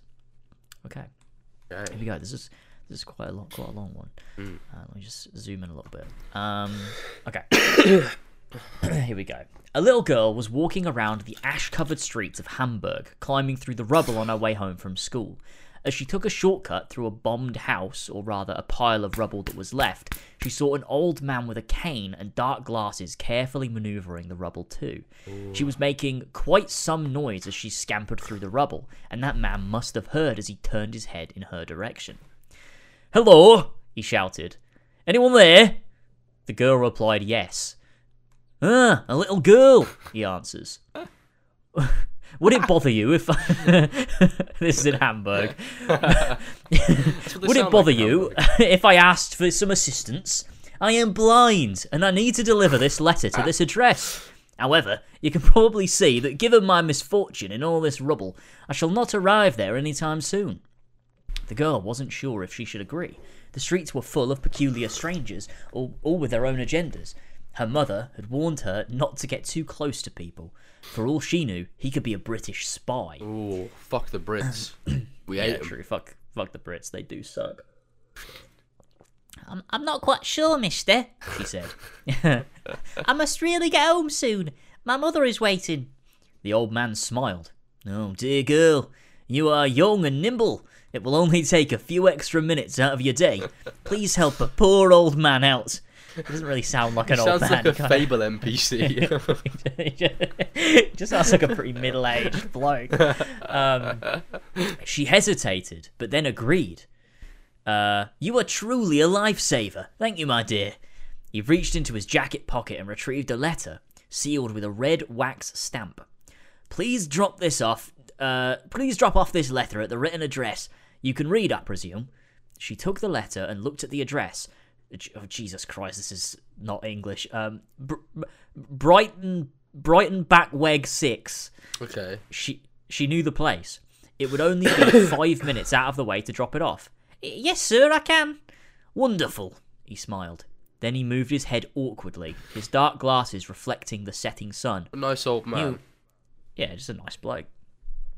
You best be on your way. It's getting dark. You probably shouldn't be home late. She agreed and started climbing through the rubble. As she walked away, she heard the faint voice of the man. Don't forget to say Helmut sent you. She continued down the darkening streets of Hamburg, past the bakery, over the bridge. She walked fast, hoping to get there before nightfall. Then she stopped. She breathed sharply. How did she know? How did he know it was getting dark if he was blind? She's- oh my god. Well, I mean, I assume like he knows the time generally, so it's not that crazy. But How still. though? How would you know the time? well, I mean, it, maybe Back in World War he- Two, there's no nothing to tell you what the time is if you no text to speech or anything. Yeah, but generally you know what time of day it is. I assume you could have you're asked blind, someone. right? You could have just asked someone before the conversation with her. Yeah, it could have done because he because he could have been like, oh, I need to get this letter here by this time. Like, oh, it's getting late because I know the time Well, now. that's true. Or something. Like I assume, you know. But still, but still, it's part of the story. Let's Bit just weird. Yeah, it's fine. Um, she stood she stood still, petrified. Maybe he could see light. Even if so, she had now been stripped of her courage. Better to bring the letter to the police and have them drop it off. So she walked back down the street and looked left towards the police station. When she got to the station, she was greeted by one of the police officers. Hello, little girl. How can I help you? She told him what had happened and handed the letter to the officer. He shrugged and opened the letter to read it. As his eyes darted across the page, his expression grew more serious and grim. The girl was watching him curiously, wondering what the letter might say. When he was done reading, he looked at the girl for a second. I'll be right back. We'll phone your mother to come pick you up. He rushed to some of his colleagues who immediately got dressed and jogged out of the station. It felt like an eternity until her mother arrived. She entered the station nervously, scanning the room for her daughter. When she saw her, she ran up to her and embraced her. Um, what did we say about coming straight home? She cried. The girl was relieved to see her mother feeling guilty about what she had done. As they were hugging, the policemen entered the building again, shoving three men in handcuffs. One of them had a blood stained apron around his waist. Uh. When he saw the girl, he frowned angrily. The men were escorted away, and the policeman had gr- that had greeted her before came up to them and explained what had happened. It turned out that the address was that of a local butcher. The police had eyed the business a few times, suspecting them of smuggling rations. When the police arrived there, they broke in and discovered not just a smuggler's den, but a fully fledged cannibal meat shop. Yeah, average German town during World War Two. Is Hamburg in do. Germany? Uh, yeah, It must be yeah, yeah, yeah. Hamburg is German. Yeah. Hamburg. I'm saying that with like half confidence, just in case I'm wrong. Um, Yeah, but it's, I'm pretty sure I'm right. Yeah, it's German. Um, the girl flinched anxiously when she heard this. She knew food was scarce, but people eating other people? She couldn't stomach the idea. Her mother was whimpering again after receiving this information. The girl, however, couldn't let one thought go. Uh, please, sir, will you tell me what the letter said? What information could they have possibly needed? Oh, wait, that's. I think that's part of the. What information could they possibly have needed? The officer looked at her with a stern expression. He cleared his throat and started to recall the contents of the letter. Dear Joanne and Dieter, I have told you time and time again that this business will not succeed much longer. The police are growing suspicious of me. This is your final delivery. My Ah, last gift to you. Sincerely, Helmut. and that was the little girl. Yeah. Wow, they were going to eat the little girl. I mean, why? If you like, obviously it's a scary story, but if you, if you were going to actually run like a cannibal place, why would you eat a little girl? Like they're Sure, you want a big probably fat- not a lot of meat. You, yeah, You know, a big fat. a well-fed man. Yeah, Yeah, yeah. You wouldn't. Well, maybe want- it's but easier suppose- to you know send Yeah, send it's easy child. to lure a, a child. Yeah, Yeah. that's true. Like if there was Yeah, some true. some man, he'd be like, "Fuck off! You can deliver your own letter, you prick." Yeah, yeah. Maybe she is. Maybe she's. Maybe she's like fat little girl too. Yeah, it's true. She's a plump, a plump little woman. Yeah, maybe that's it. Maybe that's it. That's fucked up. Um, I've Good actually story though. I actually heard that story before. I knew what was gonna happen. Oh, really? because it was it was it was on the Yog Pod. Wait, was it really? it was, yeah. We've just done it. No, we keep copying the Yogpod. It was we on literally one of told their Halloween one of their episodes. stories. I don't even remember that one. I might not listen to it. To It be fair, I've not amazing. listened to every Yogpod. Although the way the way Um, the story was in, it was a creepy pasta. It wasn't from Horrible Histories. The way it went in their episode was, um, the girl checked the letter herself out of curiosity because she thought it was a bit weird, and the letter just said, "This is the last one I will deliver you." Ah, So it's pretty much the same thing. right. But yeah, That it's, makes it's sense. a it's a God, good little story. To be fair, I like that one. That is a classic Horsey and Fox moment. Just copying the Yogcast. Copying the That's what we Yog. Pod from like fucking fifteen years ago, however long it was. Yeah, yeah. Yeah. I've I've started my I've started re-listening to them. Um, It's so I started good. yesterday. I used I used to listen to them every like sort of winter period because that sort Yeah. of felt right, especially with the first one being about snow. Yeah, yeah, Um, Snowcast, yeah. Yeah, yeah. But I haven't for years listened to them, so I started again. Mm. Um, started again. It's been it's been nice. It's been just nice so funny. It's timeless, you know. Yeah, it is really good. It's really yeah. I think it's it's real. It's my favorite vibes. podcast. Joint with it the Ricky is. Gervais show. They're both they're both probably probably Yeah. my, my two favorites. So Yeah. good. Yeah, they're very good. Yeah, thanks Good thanks for the story. Uh, Thanks, Connoisseur Sam. Yeah, it's a good one. I like that. Appreciate it. Appreciate it. Um, okay, the next one we've got here submitted is from Disciple Nick Zan, who says, Hey. G'day, James and George. I hope you're both feeling spooky this evening. While I, am. myself do not have any scary stories, it turns out my girlfriend, Olivia, has many stories and experiences of her own. Cool. She told me a few, but I picked what seemed to be the best one. Hashtag to me. Without further ado, Hashtag let us begin. hashtag to me. Hashtag to me. That's just uh, that's just a, a yeah, that's an inside joke. oh, okay, okay, That's, okay, okay. um, I don't get it. That's right. Um, it's just a bit that um, you know. Do you know? You know Is it from Flash? Clubhouse? No, it's Oh, not. no. You know Flash? Flash Paradox. Yeah, yeah. Yeah, it's just a it's just a bit that he does. He does that. Ah, That's a okay, bit okay. that he does, and people picked up. Hashtag to Um, me. hashtag to me. Um, okay, okay, here we go. Let us begin. Let's do it. This is wait, is this whole thing in? Okay, no, yeah, he's, he's just he's put the whole story in like speech marks, but it's not. Okay. Okay. I was four years old, lying in bed, ready to fall asleep. The room had little light, but enough to see somewhat around the room. I was completely under the covers as the room was very cold, and I had naught but a small hole to see through and breathe from. Suddenly, I felt this surge of intense fear and dread through my body. A shadow passed over the hole.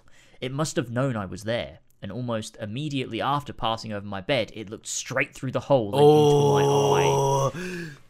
From this moment on, I was stiff as a corpse, unable to do anything but listen as this creature roamed around my bedroom.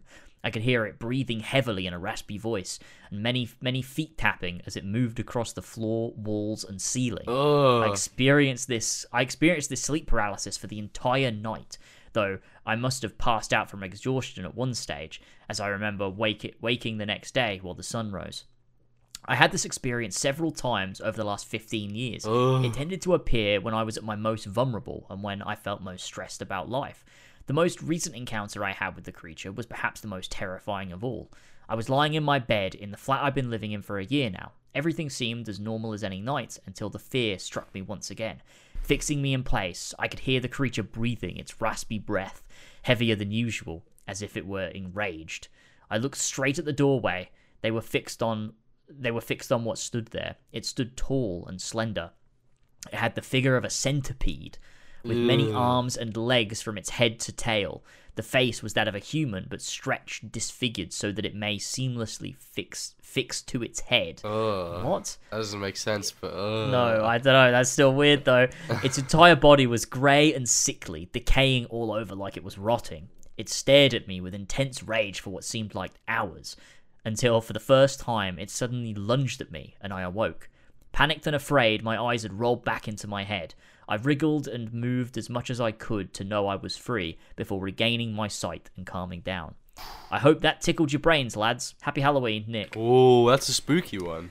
That was there's a spooky one. That was. There's a spooky one. that happened to me. I I do not like sleep paralysis. It's like It's terrifying. it's like the most real like scary thing that can happen to you because Yeah. like ghosts aren't fucking real like you're never gonna f- encounter a zombie but like Your you can mind have sleep is. paralysis Yeah. and it feels real Exactly. that's it is genuinely the worst yeah, yeah. yeah. Shit's. Ugh. And you can't move. You can't scream. Yeah. Just gotta wiggle It's- your toes and hope that that works. and hope that it yeah snaps you out of it and it's oh it's not good i mean every time i've had sleep paralysis other than one time it's always just been i can't move it's Yeah. never been that there's something there Yeah. other than the one time it happened but like that was not really anything it lasted like a couple seconds and it was like and i was also so aware that i was having sleep paralysis yeah, it's like just it don't didn't really engage with it. me out. You just sort of just get get into your own head. You're like, right, let's get out of this. Wiggle the toes. Stay yeah, calm. and it's like keep yeah it's like i'll be i'll be fine it's yeah. not real Yeah. but but if you you know if you weren't aware and you did think it was real and like your brain was just not figuring it out like because obviously that happens when you're in a dreams like you don't realize it's a dream until you're out of the dream Yeah. Exactly. Exactly. um so it could happen with sleep real. paralysis too And I had a sleep paralysis thing once in my old room where, hmm as you said, you open your eyes, but obviously your eyes aren't really open, but you Yeah. think they are. And my room was like inverted colors, which was really fucking weird. So the walls were black and, and my TV was white and my old desk was white. right And there was like, it, at the corner of my eye, someone really tall standing over my bed. Uh, Yeah, and that was pretty much it. And then I woke up. horrible. It was really don't like weird. it was so weird. that is not i don't like that That's yeah, it's That creepy. absolutely horrible oh man sleep paralysis is fucked up It is. It's horrible.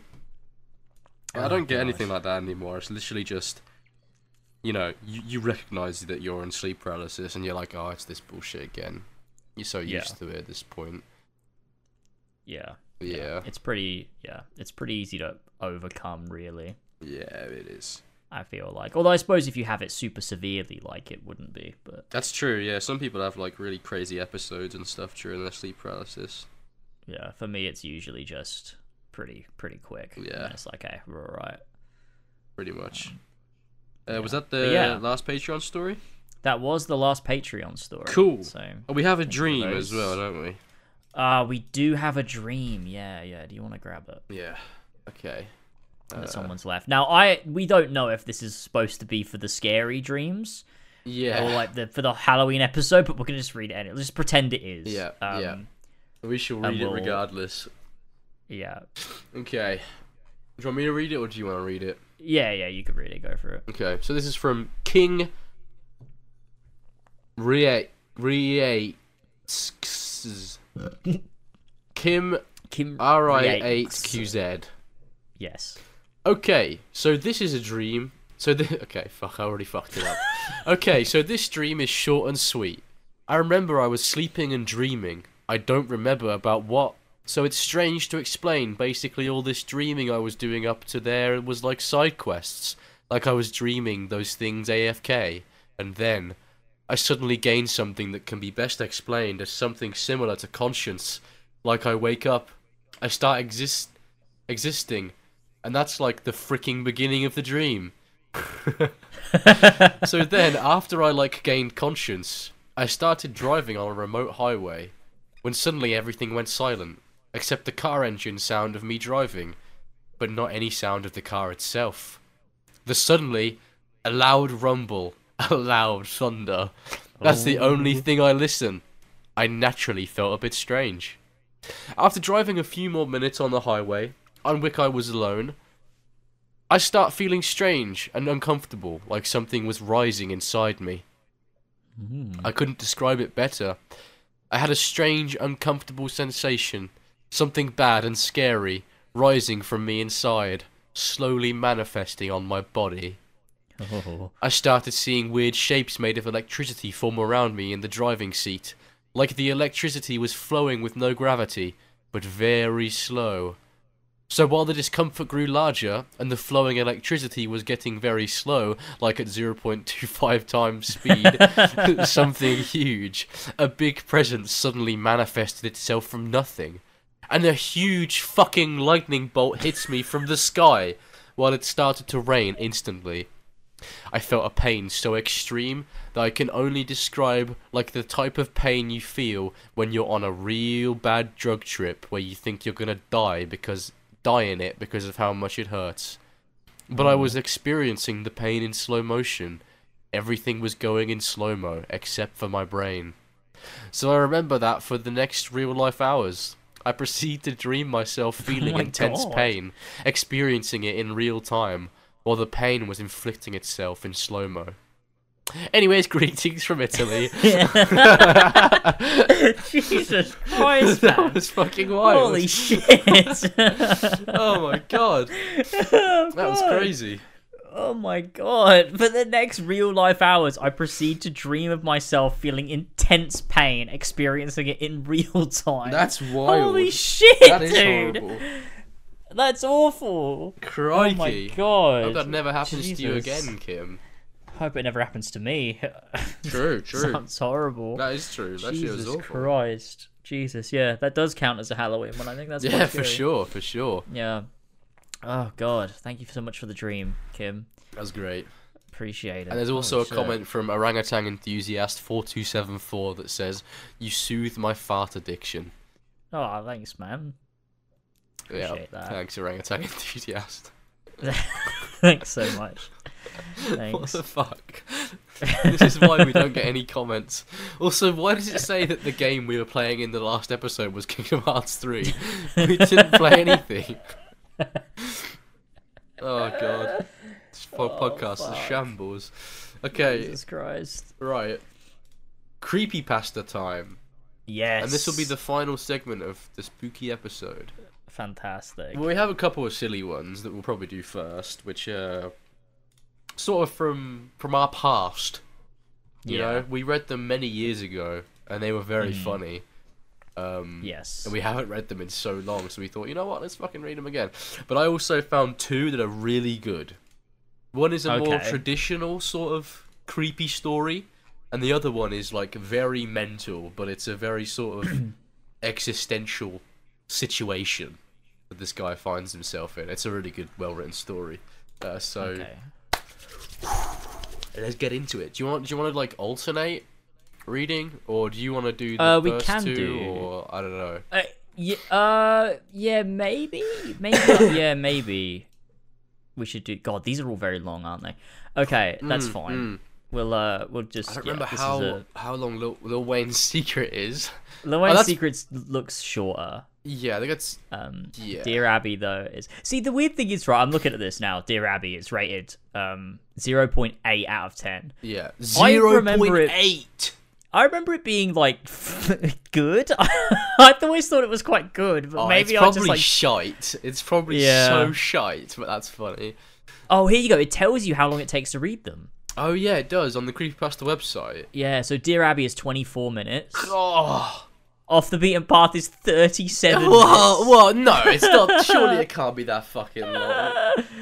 Oh, dude. Metro, oh, then it says like estimated 12. reading time 27. Yeah. So the the website says 37, but the actual thing says 27. We'll, we'll see how it goes. We'll see. We'll see how it goes. It's spooky. Yeah, it's it'll be fine. Once we start reading, it'll be fun because Exactly. it'll be good. I'm in no rush. Um, all right. Okay, I'll do Lil Wayne's Secret then. That's Okay, the first one we've okay. got here. Which this isn't even. I mean, this isn't even on the Creepypasta website. This is this just is on, on Wattpad. Wattpad. and it has. It only has six thousand views. Yeah, how the fuck did we find this? I have no clue. Maybe the, the first time, on. we, yeah, the first time we read it, I remember it being on creepypasta.com. Yeah. Like I remember do it being because I remember the red and black sort of color scheme from that website. Maybe it's been completely removed. I mean, it's shit, so I wouldn't be surprised if they purged it. Isn't it supposed to be? Is it supposed to be serious? I think it is, isn't it? Actually, like it's supposed to be an attempt at writing a horror story, I- but it's just really fucking. Like it was written by someone who was who's like thirteen or something like that. I think so. Okay, did you let's- when we when we read this for the first time? Did you read it? Uh, I don't remember actually. I know I, remember didn't who read it. I think we but- did. We not take it in turns. Oh, we were on maybe. Skype and we were like taking it in turns to read it. Oh, probably. Something like that. That That's so sense. 2014. Fucking hell. Right. classic, classic. Okay. All right. Okay, here we go. okay, Lil Wayne's Secret by Tiffany was here for you. Mm. Regardless of whether you listen to hip hop or not, I'm sure the vast majority of you have heard of Lil Wayne. His music is undoubtedly a part of pop culture. However, in the past, before his popularity was as high as it is today, which is kind of funny reading this now because He's not very popular these he's not very popular now. No. Uh, just pretend it's 2013. It's. Yeah. Um, he made a song called "I Feel Like Dying." Now, the actual subject matter is about what's is about what it sounds like: Lil Wayne's drug addiction. However, there have been rumors starting around 2007 to 2008 that the song contained a hidden message if played in reverse. As one of the many that listened to it, I have to say I was pretty creeped out after hearing it. Some people have taken the liberty of making lyrics to the reverse song as ex- as and as expected, the lyrics vary from video to video. However, the content is always the same: violence, murder, and something demonic. As a So curious amazing. person, I decided to do some research on the subject and haven't found much. When Wikipedia had an article on the song briefly, it said that Lil Wayne never commented on whether the rumors were true. Upon going for underground sources, I have some connections with people in the music industry, I uncovered that once during an interview, Lil Wayne was asked about the rumors regarding the song and he reportedly ignored the question. When the interviewer persisted, Lil Lil Wayne Wayne. just got up and left, ending the interview prematurely. Ooh, Gosh. It's a sore spot for Lil Wayne. deep. Another account. another account. Wait, actually, hang on. Is this? Is this what?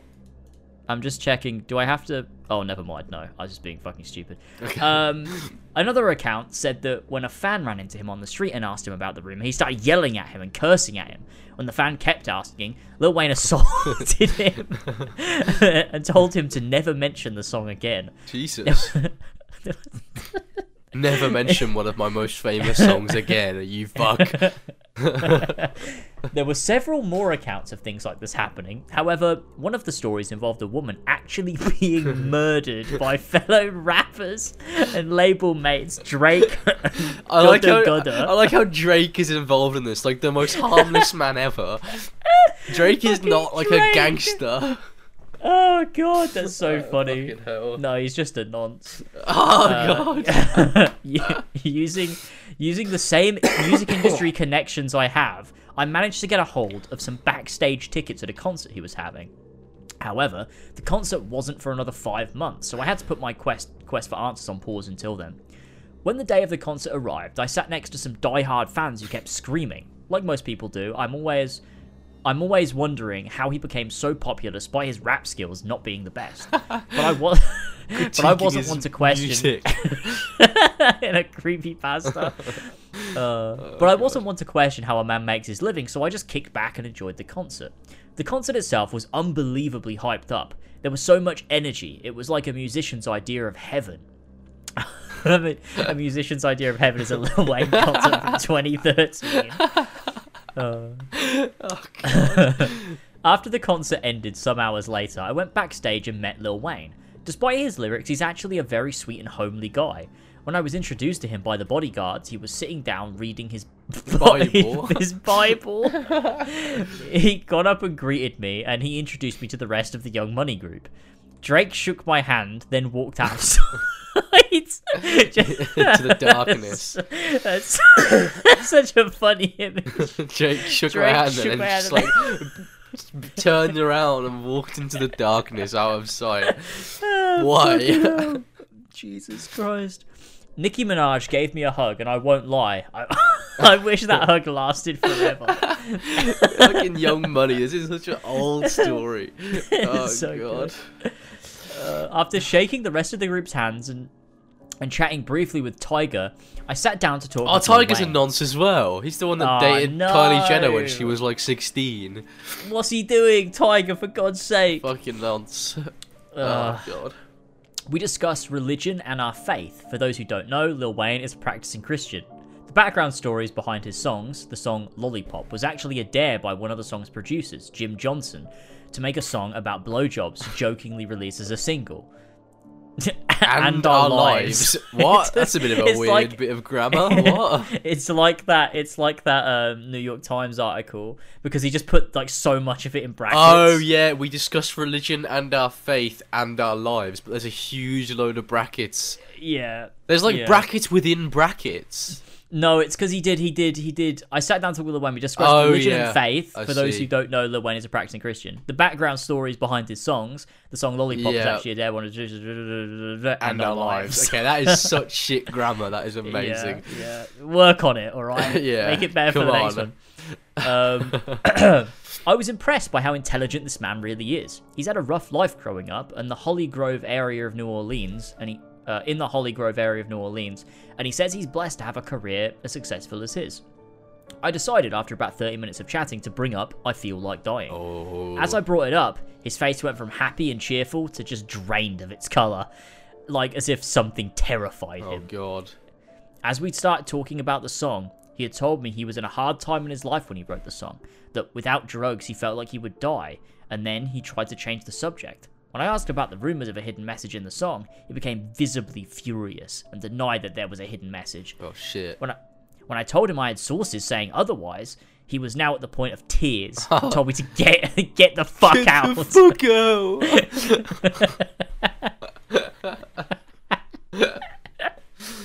Jesus Christ. As security was escorting me out, I managed to catch a glimpse of him clutching his Bible and chanting Bible verses over and over again.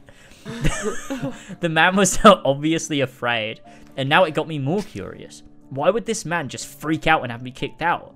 I knew there was a reason, and I set out to find out. After some time had passed, I managed to get a hold of I managed to get a hold of Cool and Dre. If you don't know who they are, they're hip hop producers who have produced many of Lil Wayne's songs. I chatted with them as I mentioned the supposed hidden message I feel like dying. Dre just stomped out of the room, and Cool just stood there with a frozen expression on his face. when I asked once again, he whispered to me, I can't explain. They'll hear us. Follow me. When I asked who they were, he told me to follow him to his car. In caps. Car. Why is that in caps? I don't know. Quest objective. when we when we got Follow to Dre to his car. when we got when we got to it, he told me never to mention that me- never to mention what he was going to tell me to anyone. Then he started the car and started driving. After 15 minutes of driving and Cool being silent, we arrived at a large church. The church was already having sessions, as I could see a swarm of people gathering inside. I followed Cool into the church and he said, Alright, they can't hear us here. When I asked who, who, he replied with the real producers of that song. Oh. Apparently, shortly after Lil Wayne's popularity exploded, he made a pact with a demon named Murmur in exchange for his soul, finding finding a few more people to make that same pact and allowing him and allowing him to possess Lil Wayne for a short period of time. He would make him one of the most popular rappers alive and make sure his career God. prospers. Lil Wayne agreed, and he started looking for new talent to recruit. He said that Murmur was the true writer of that song, and that several of his minions were actually the producers. When Lil Wayne recorded the song, it wasn't really him, it was Murmur possessing him for the sole purpose of making the song a reality. Amazing. Lil Wayne has no memory of recording the song, and after many years, found new recruits. Those new recruits, we know them as Young Money. Oh god. All the rappers in the Young Money group have made the same pact, and Lil Wayne's deal was complete. Murmur kept his part of the deal and helped Lil Wayne and the Young Money group's careers become successful. However, Lil Wayne now regrets the deal because he now fears that his fears for his soul and regularly attends church, prays fanatically, and reads his Bible every chance he gets, hoping it will be enough for God to forgive him and take the deal back. He fears for his soul. Oh god. Cool then said he remembers one time going to the studio, going to a studio session when the song was being recorded. He said Murmur looked like a soldier with a uniform that resembled the French Foreign Legion. What? I don't remember this. the color of the uniform, however, was a mixture of red, black, and orange, like fire and brimstone colours. what the fuck? His face looked strangely human, not anything you'd expect a demon to look like, but his pupils were pure black. Oh, Every everyone's pupils are black. that's true. That's not different. That's true. What the fuck? Everyone's pupils are black. that is very true. Um, I guess he meant like his pupils were like huge and the size of his whole. Yeah, well, like, yeah, his eyes were black. Um, yeah, yeah, yeah. That makes more sense. that's a weird um, bit of writing. Right next to him was a strange animal that resembled a giant vulture. What is this shit? This story sucks so bad.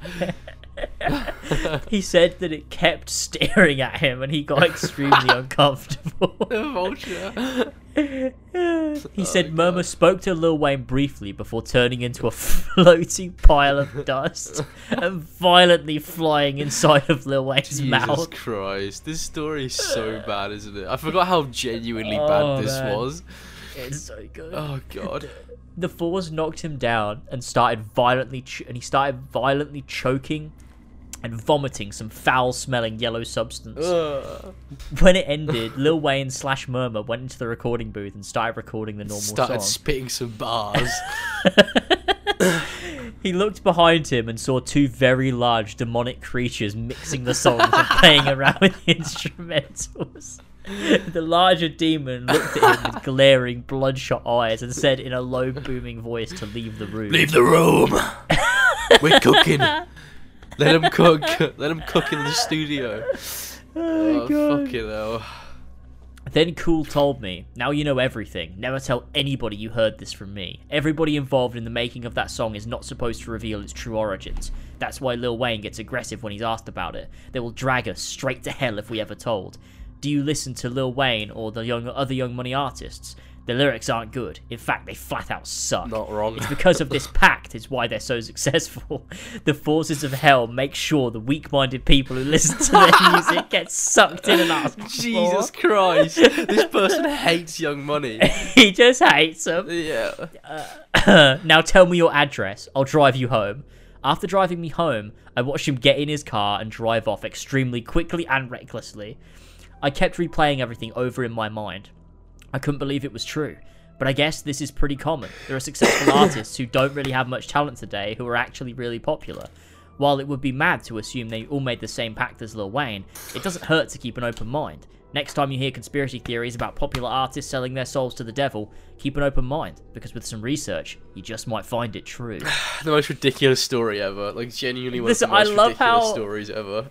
I love how this is written by someone who just like they're just like seething that Lil Wayne is a popular artist. music. Yeah. They're just like, what the fuck? I mean, the fuck? Why is he so popular? his fucking it, pact clearly didn't work out very well because he's like irrelevant now. Yeah, yeah. Maybe maybe they took the pact back. Maybe he's reading with the Bible. I mean, Nicki Minaj and Drake are still really big, so maybe they. Yeah, but maybe they they didn't read the Bible. Yeah, so God forgave Lil Wayne, and that's Yeah. why he no longer makes good music. Yeah. but Drake and Nicki Minaj, they they Murmur still controls them when they record Exactly. their songs, you know. that's And who that's knows it. who else in the music industry today has that same Who knows who else? with- Justin with Bieber, Murmur. maybe. Justin Bieber, yeah. Uh, who Yeah, who no, else? you don't um, know. Megan Thee Stallion. You know. she, you know, Maybe. You know, she even she was even in She-Hulk. That True. shows just how deep this rabbit hole goes. You know, Mhm. she got so famous, she got that Disney money. Exactly. Murmur's involved in that, for Makes sure. a lot of sense. Lil Wayne is 41. Shit. Isn't that crazy? He released an album the other day, actually, didn't he? Did he? I don't know. Or Where's his little coming out soon. discography? Uh, New album 2023. It's like a oh, collab album. collaborative album. Yeah, Yeah, yeah. Two, with 2 Chainz. 2 Chainz. maybe he's got, but maybe he's back in the game. Yeah, I love how you said that, like, like, like you're just like that's too many chains. like two chains. Two. Come on. Fucking you got so many? Well, he must have made a deal with Murmur to have For that many sure, chains. exactly. No, really. no one man should have all that chains. He's 46. Fucking hell, Jesus. These guys are old now. Oh my god. Bro, that, that's Lil Wayne's secret. It is That's a genuine schizophrenic ramble. That's what that It's that is. amazing. Um, Genuinely incredible. Oh god, Dear Abby. Do you want to do Dear Abby? Uh, sure. I'll do Dear Abby, and then you can do the other two, that you've got. Okay. Okay. This is Dear Abby. Okay. Estimated reading time 18 minutes. That's sure. not too bad. Hope so. Yeah. okay. Here we go. God, I remember this fucking story. this is a classic. It's it's got black boxes, and I, I assume they used to be pictures, but Oh, that makes sense. Yeah. they're not there anymore because this story is Very very, old. old. Yeah, it's Very, 11 very years old. old. So, Yeah. um, so yeah. All right, here we go. Dear Abby, we've never met before, so this may seem a bit odd, but I feel this is necessary. My name's Jay, for starters. I work at the checkout line at the grocery store up on the 67th Street. You know, the one with the parking lot that's way too big for the store itself? Yeah, that one. I'm 24, fairly tall, and have a rather scraggly appearance. You probably wouldn't recognize me if I came up to talk to you. I don't have a very memorable face. I don't really. That's what it says. I don't really know why I'm telling you all this, to be honest. But this isn't the point of me writing you. I was working late night yes late, late at night yesterday. It was a very average day for the most part. Nothing too exciting happened, but you'd be surprised how interesting this job can get at times. I've been writing some book. The guy I've been I've been reading some book. The guy that that, that had worked that counter the shift before me had left. It was some really crappy murder mystery, chock full of cliches. Incredibly boring if you ask me. But it's something to do, I guess. When you showed up, though, my whole night changed. I don't know exactly what it was about you that caught my attention first, but as soon as I saw you, I got this odd feeling. A weird mix between excitement and terror. That's the best way I can describe it, at least. I saw you walk into my line, and I quickly composed myself. I've been slouching down in my chair for a while, since I rarely ever get anyone in my line. It was only it was only when you got closer that I realized what what about you had caught my attention. You were absolutely beautiful. You walked up and said, Average Discord "Hey." mod. you walked up and said, "Hey," and handed me your cart. Just handed the cart. You Like handed- carrying you it, picked it up and were like, "Here you go, Put it- take my yeah. card." Oh, I could God. tell by the way you were talking and the way you looked that you were very sleep deprived, though this wasn't surprising considering how late it was. After a second or two of awkward silence, I realized that you greeted me. I suddenly forced out a hi in response. I cursed myself out mentally for that one. I sat there for a second, trying to focus. What's your name? I said. It's only later I realized how odd this must have seemed. What kind of grocery bag guy asks what someone's name is? I'm glad I did, though. I remember you said you you you were named Abigail, but that you go by Abby for short. Abby seemed to fit so perfectly. The name rolled off my tongue as I said it back to myself silently. It was like sweet honey. It just felt as good. It just felt good as I said it. You seemed to be perplexed when I looked back at you, and I wondered if I'd done something to upset you. Shouldn't you be packing those? You said and pointed to your groceries. Suddenly, shocked and embarrassed, I looked up and apologized, then clumsily started shoving groceries in the bag as fast as I could. I couldn't believe myself. How stupid could I be? But when I looked up, I realized you were laughing. Ooh. You're kind of cute, you said. Hey. I tried to play it off cool, but I was obviously thrilled. Crazy, 'cause a girl like this in. thought I was cute. Yeah, he was, and he fumbled it. How do you fumble that? Uh, well, we're gonna find out. Um, a girl like this thought I was cute. You are too, I said, as I hastily packed the rest of the groceries. As you walked out, you turned around as you reached the door and said, Have a good night. I'm guessing I look pretty stupid writing all this down. You probably still remember it. I mean, it did just happen yesterday. But I went home ecstatic that night, with all the confidence in the world. I feel like it's, uh, I feel like it's almost unreal writing it back here. Anyways, I wanted to write you this letter, Abby, to tell you that I love you. I don't know what it was that I felt that night. It was some weird mix of emotions. But all I know is that even in the small little transaction we had, I felt as if there was something between us. Please write me back soon. Sincerely, Jay. P.S. I want to give you, I want to pay for Discord Nitro for you, my kitten. I want to be able to use custom emotes on your server. oh god. Jesus Christ. This is like this story is like uh, the show You. Oh yeah, it's you before you. This is like this is like yeah Joe Goldberg's inner monologues in his This head. is where they got the idea actually for for the show. yeah, it it wasn't the novels that it's based on. It was It was this, yeah. I didn't know it was this. novels. Shit. this is the novel actually. yeah, yeah. This is the Um, novel exactly. Yeah, this this creepy pasta. Um, okay, letter number two. Dear Abby, it's been a week since I sent my last letter, and I still haven't gotten a response. But that doesn't matter. How have you been? My life's just been uh, my life's been just as normal as usual. Get up, go to work, go to bed. I live in a really shitty apartment, but I guess that's what you get when you work as a grocery store bagger. I've thought about you a lot lately, and sometimes I wonder if you still remember me. I saw you again today at work. This time it was at a more reasonable hour, thankfully. I didn't want to bother you to see if you'd approach. I didn't want to bother you to see if you'd approached me on your own. You came to my line again, which made me absolutely thrilled. This time I was less nervous. I was going to act normal no matter what you did or said. I wasn't going to let a girl like you slip through my fingers. As you walked up, you muttered something that was too quiet for me to make out, and waited at the end of the counter for me to finish packing your groceries. This obviously wasn't what I had expected, but it wasn't all too bad. You didn't seem to feel anything at all, actually. I was expecting you to either come up and talk to me or avoid me like the plague, but instead you just walked on through as if I was another stranger. This makes me wonder if you got my last letter. You should check your mailbox more often. There was one moment where I felt something, though. I looked over briefly to see what you were doing, and at the same time, you seemed to look up at me to see how far along I was. Right then, our eyes locked. Only for a second or two, but in those two seconds, I saw so much more in you than I had seen last time. I felt as if I'd known you for many years, like I'd know, like I knew all your intricate feelings and emotions. Did you feel anything like that with me? Shortly after I'd finished packing your bags, you paid and walked out. Obviously, this was a pretty normal process for me, considering I do it about 50 times every day, but I've been determined since the night I wrote you that letter that the next time I saw you, I was going to get more out of it. I kind of screwed that one up. I wasn't satisfied with it. I had to I had to have more. There's a little room in the very back left corner of the grocery store designated for staff. That's where shit gets there- dark. Yeah, yeah, it is. In there, in there though, I knew they kept all of the security footage from the day. All staff are informed of this and the and the security cameras' locations when they're hired. Luckily for me, there's one positioned right next to my counter. I waited until I waited until the store closed up and everybody left, and I went in. After flipping through a few of the TV screens, I found the one that was connected to the camera by my counter. I rewinded it until uh, until about when I remember you coming in. After a few minutes of scanning, I'd found it. There you were. I paused on the best still shot I could find. I knew the camera wouldn't do you justice, but it was the best I could have for now. Having a longer look at you, I realized how truly perfect you were. Every feature of your body, your Uh. hair, your face, your legs, your chest, Ugh. it was just perfection. I rewinded the tape to when you'd first come up to my line a few times. I couldn't help myself. My eyes were glued to the screen. After a few minutes of consideration, I popped out the tape and shoved it in my pocket, and then I drove home.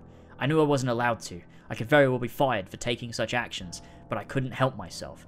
I had to have you with me at all times, even if this means me losing my job. Abby, I love you. I love everything about you. I think about you constantly now. Do you feel the same way about me, Abby? I just want us to be together forever. Right back soon. Yours truly, Jay. Ooh, It gets it's getting- worse. it's building. Alright, letter number three. Dear Abby, it's been three days and I still haven't gotten a reply. Why don't you want to talk to me? I'm still unsure if you got my last two letters. Please tell me if you have. So I got fired from my job. They found the missing tape. I got a call from the store owner, my boss, at 6am on Monday and was told to come in immediately. They were having a mandatory all staff meeting. When I got there, all of the staff was gathered around a small table with the owner at the head of it. Once everyone had arrived, he told us that apparently there had been a minor robbery yesterday. They'd had about $200 worth of stuff taken from them, and one and the one tape that would have shown them who the culprit was, I had taken. Just my luck. He told us that no one was going to leave the room until someone confessed. After a few minutes, I finally gave in. I told him everything about how I felt, a- about how I felt as if me and you had some I think kind my of window connection. is open actually. Sorry, one, I- one second. oh fuck! And stepped up my headphone wire and just nearly hurt Oh, no. myself. Right, give me a second. So I, I do think my. Ooh, Okay. nearly fell over then again. Jesus Christ. Fucking hell. Yeah, it was open. Right. That right. makes sense. Sorry, yeah. Let's That makes a lot of sense. get re-immersed. Okay, okay, we're, we're, we're back. Um, shit, where was I? Uh, yeah, when okay, he confessed. okay, okay, yeah, he confessed. Okay, I told him everything about how I felt as if me and you had some kind of connection. After explaining the whole story, the entire room was staring wide-eyed. at Could you imagine that? Yeah, I know. Imagine sitting there and like your boss is like, well, "Who stole this?" And you're like, "I stole it," but the reason I stole it is because this woman came up to like pay for her And groceries. she was so beautiful and she had such nice, nice tits. I had to, I just had to get the tape. I had to, I needed the tape because I needed to watch it back a million times at home because I'm in love with her. Shit's crazy. I'd call the police I would also do that too. Yeah, that would be number one. immediately. Yeah. Yeah. Um, they're all staring wide-eyed at me. After I finished, I sat there in silence for several seconds. Suddenly, the store owner broke the tension. Jay, you're fired. Get out of here and don't come back, he said. As I did, Uh, uh, uh, he, I did as I was told and got out of there as fast as I could. That stupid prick. He's always treated me like shit. He's been on my case since the day I got the job. I swear he's been waiting for me to do one little thing that could justify firing me. And the one time I slip up, he finds out. Why didn't he understand, though? Doesn't he get that you and I are meant for each other? Any rational man would have understood that. Anyone put in my situation would have done that, right? I've been searching you up a lot lately. With no job, I have all the time in the world to spend learning about you. Do you know how much you can find out about a person with just a first name and a town of residence? I found your last name's Marrett. What a beautiful name. Abby Marrett. Marrett's a horrible help- last name. Sounds like a fucking vegetable. yeah, well, it does rhymes with carrot. That's so true, yeah. yeah, that is that's why. It's like marrow and carrot in one. Yeah, exactly. Abby Marrot. Um, I can't help but say it aloud whenever I think about you. imagine Abby thinking Marrett. about someone say, say Saying their name out loud to yourself. and imagine it's fucking Abby Marrett too. That's their name. It's a shit name. Oh god, that's funny. Oh god. Happy I also- Marrett. Sorry. I also found you're 24 and you live a mile away from me. I drove down to your apartment complex today. It looks very nice, much nicer than where I live. I asked to see you multiple times, but I was told that you weren't there every time. I felt more and more discouraged every time, but I was determined to see you again. After a few hours of asking, I decided to stay back in the parking lot for a while and watch you come back. After many hours of waiting for wait wait blah. after many hours of waiting, you did. It was it was late at night, around 10 I believe. I saw you pull up in your car and get out. I felt a sudden rush of warmth seeing your face again. I know I have the security camera tape to look at, but it doesn't compare to seeing you in real life. I made sure to record it for later when I was at home. This time at a much higher with a much higher quality camera. I wanted to capture as much detail as possible. I didn't know the next time I would see you, and the security tape wasn't enough for me anymore. Ooh, I asked the woman at the front desk multiple times what your room number was, but she refused to tell me. good woman, She thought, yeah, that's that's what you should do. for sure. She thought I was some sort of creep. See, Abby, these people don't understand us. They don't understand what we feel for each other. I ended up waiting in the parking lot a little while longer until someone came out.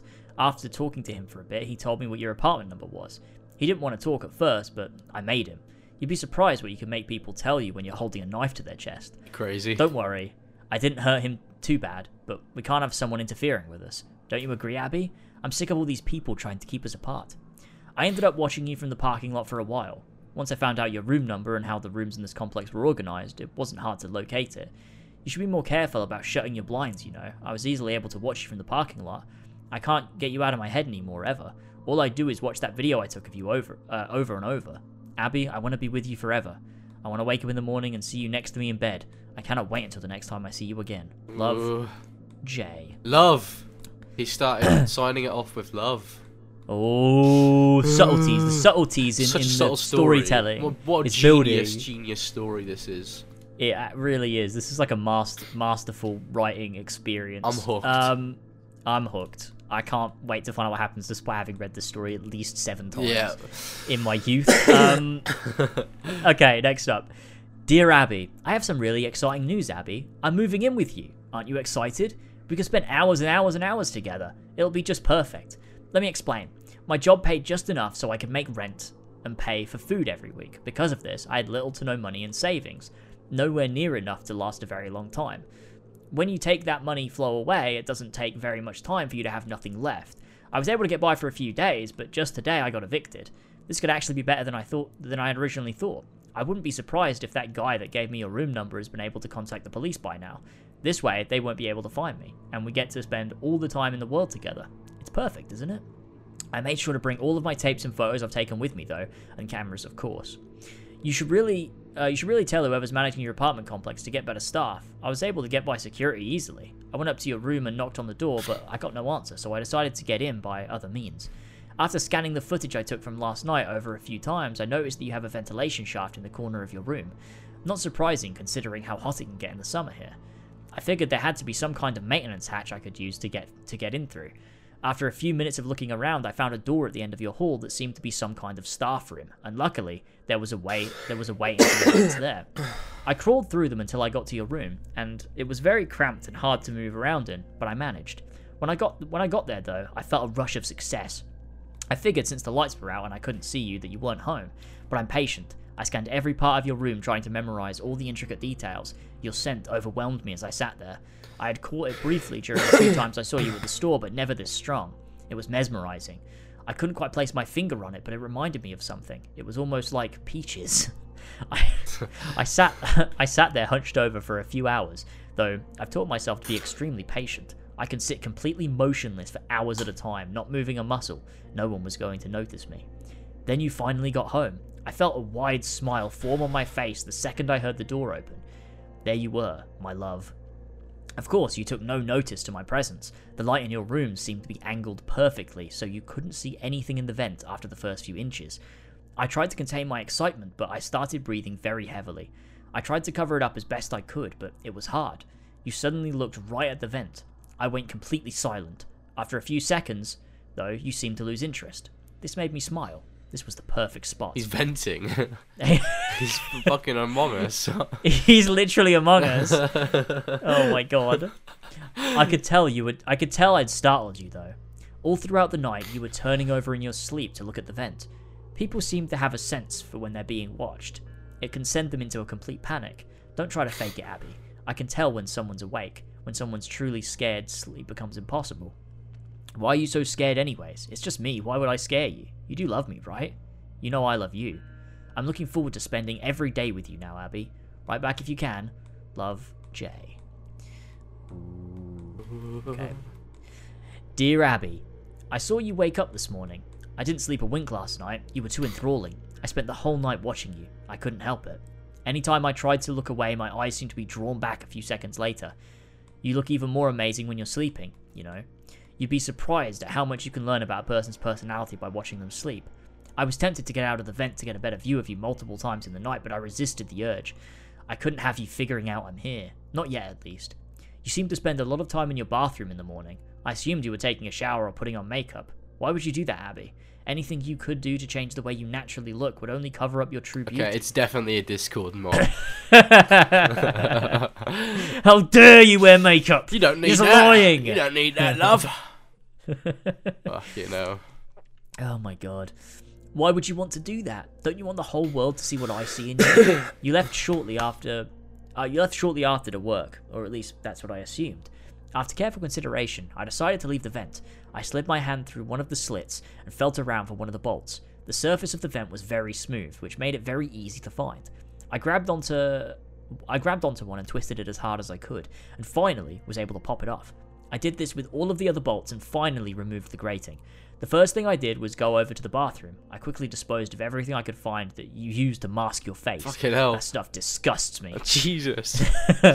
this way, everyone will get to see how you truly are. I also found something else in there your hairbrush. I grabbed it and brought it close to my face to examine it. It was a dull blue with a very thick, rounded handle, but that wasn't what interested me. The hairs.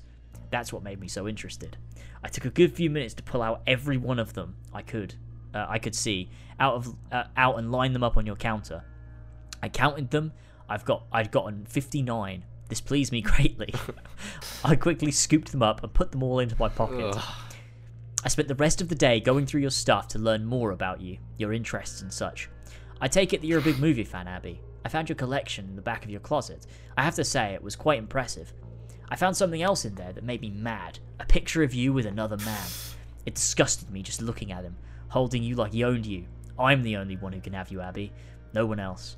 At about 8.30, I considered starting to get back into the vent. Wait, so she's got a boyfriend, but she was saying, "Oh, you're cute" to a guy at the store.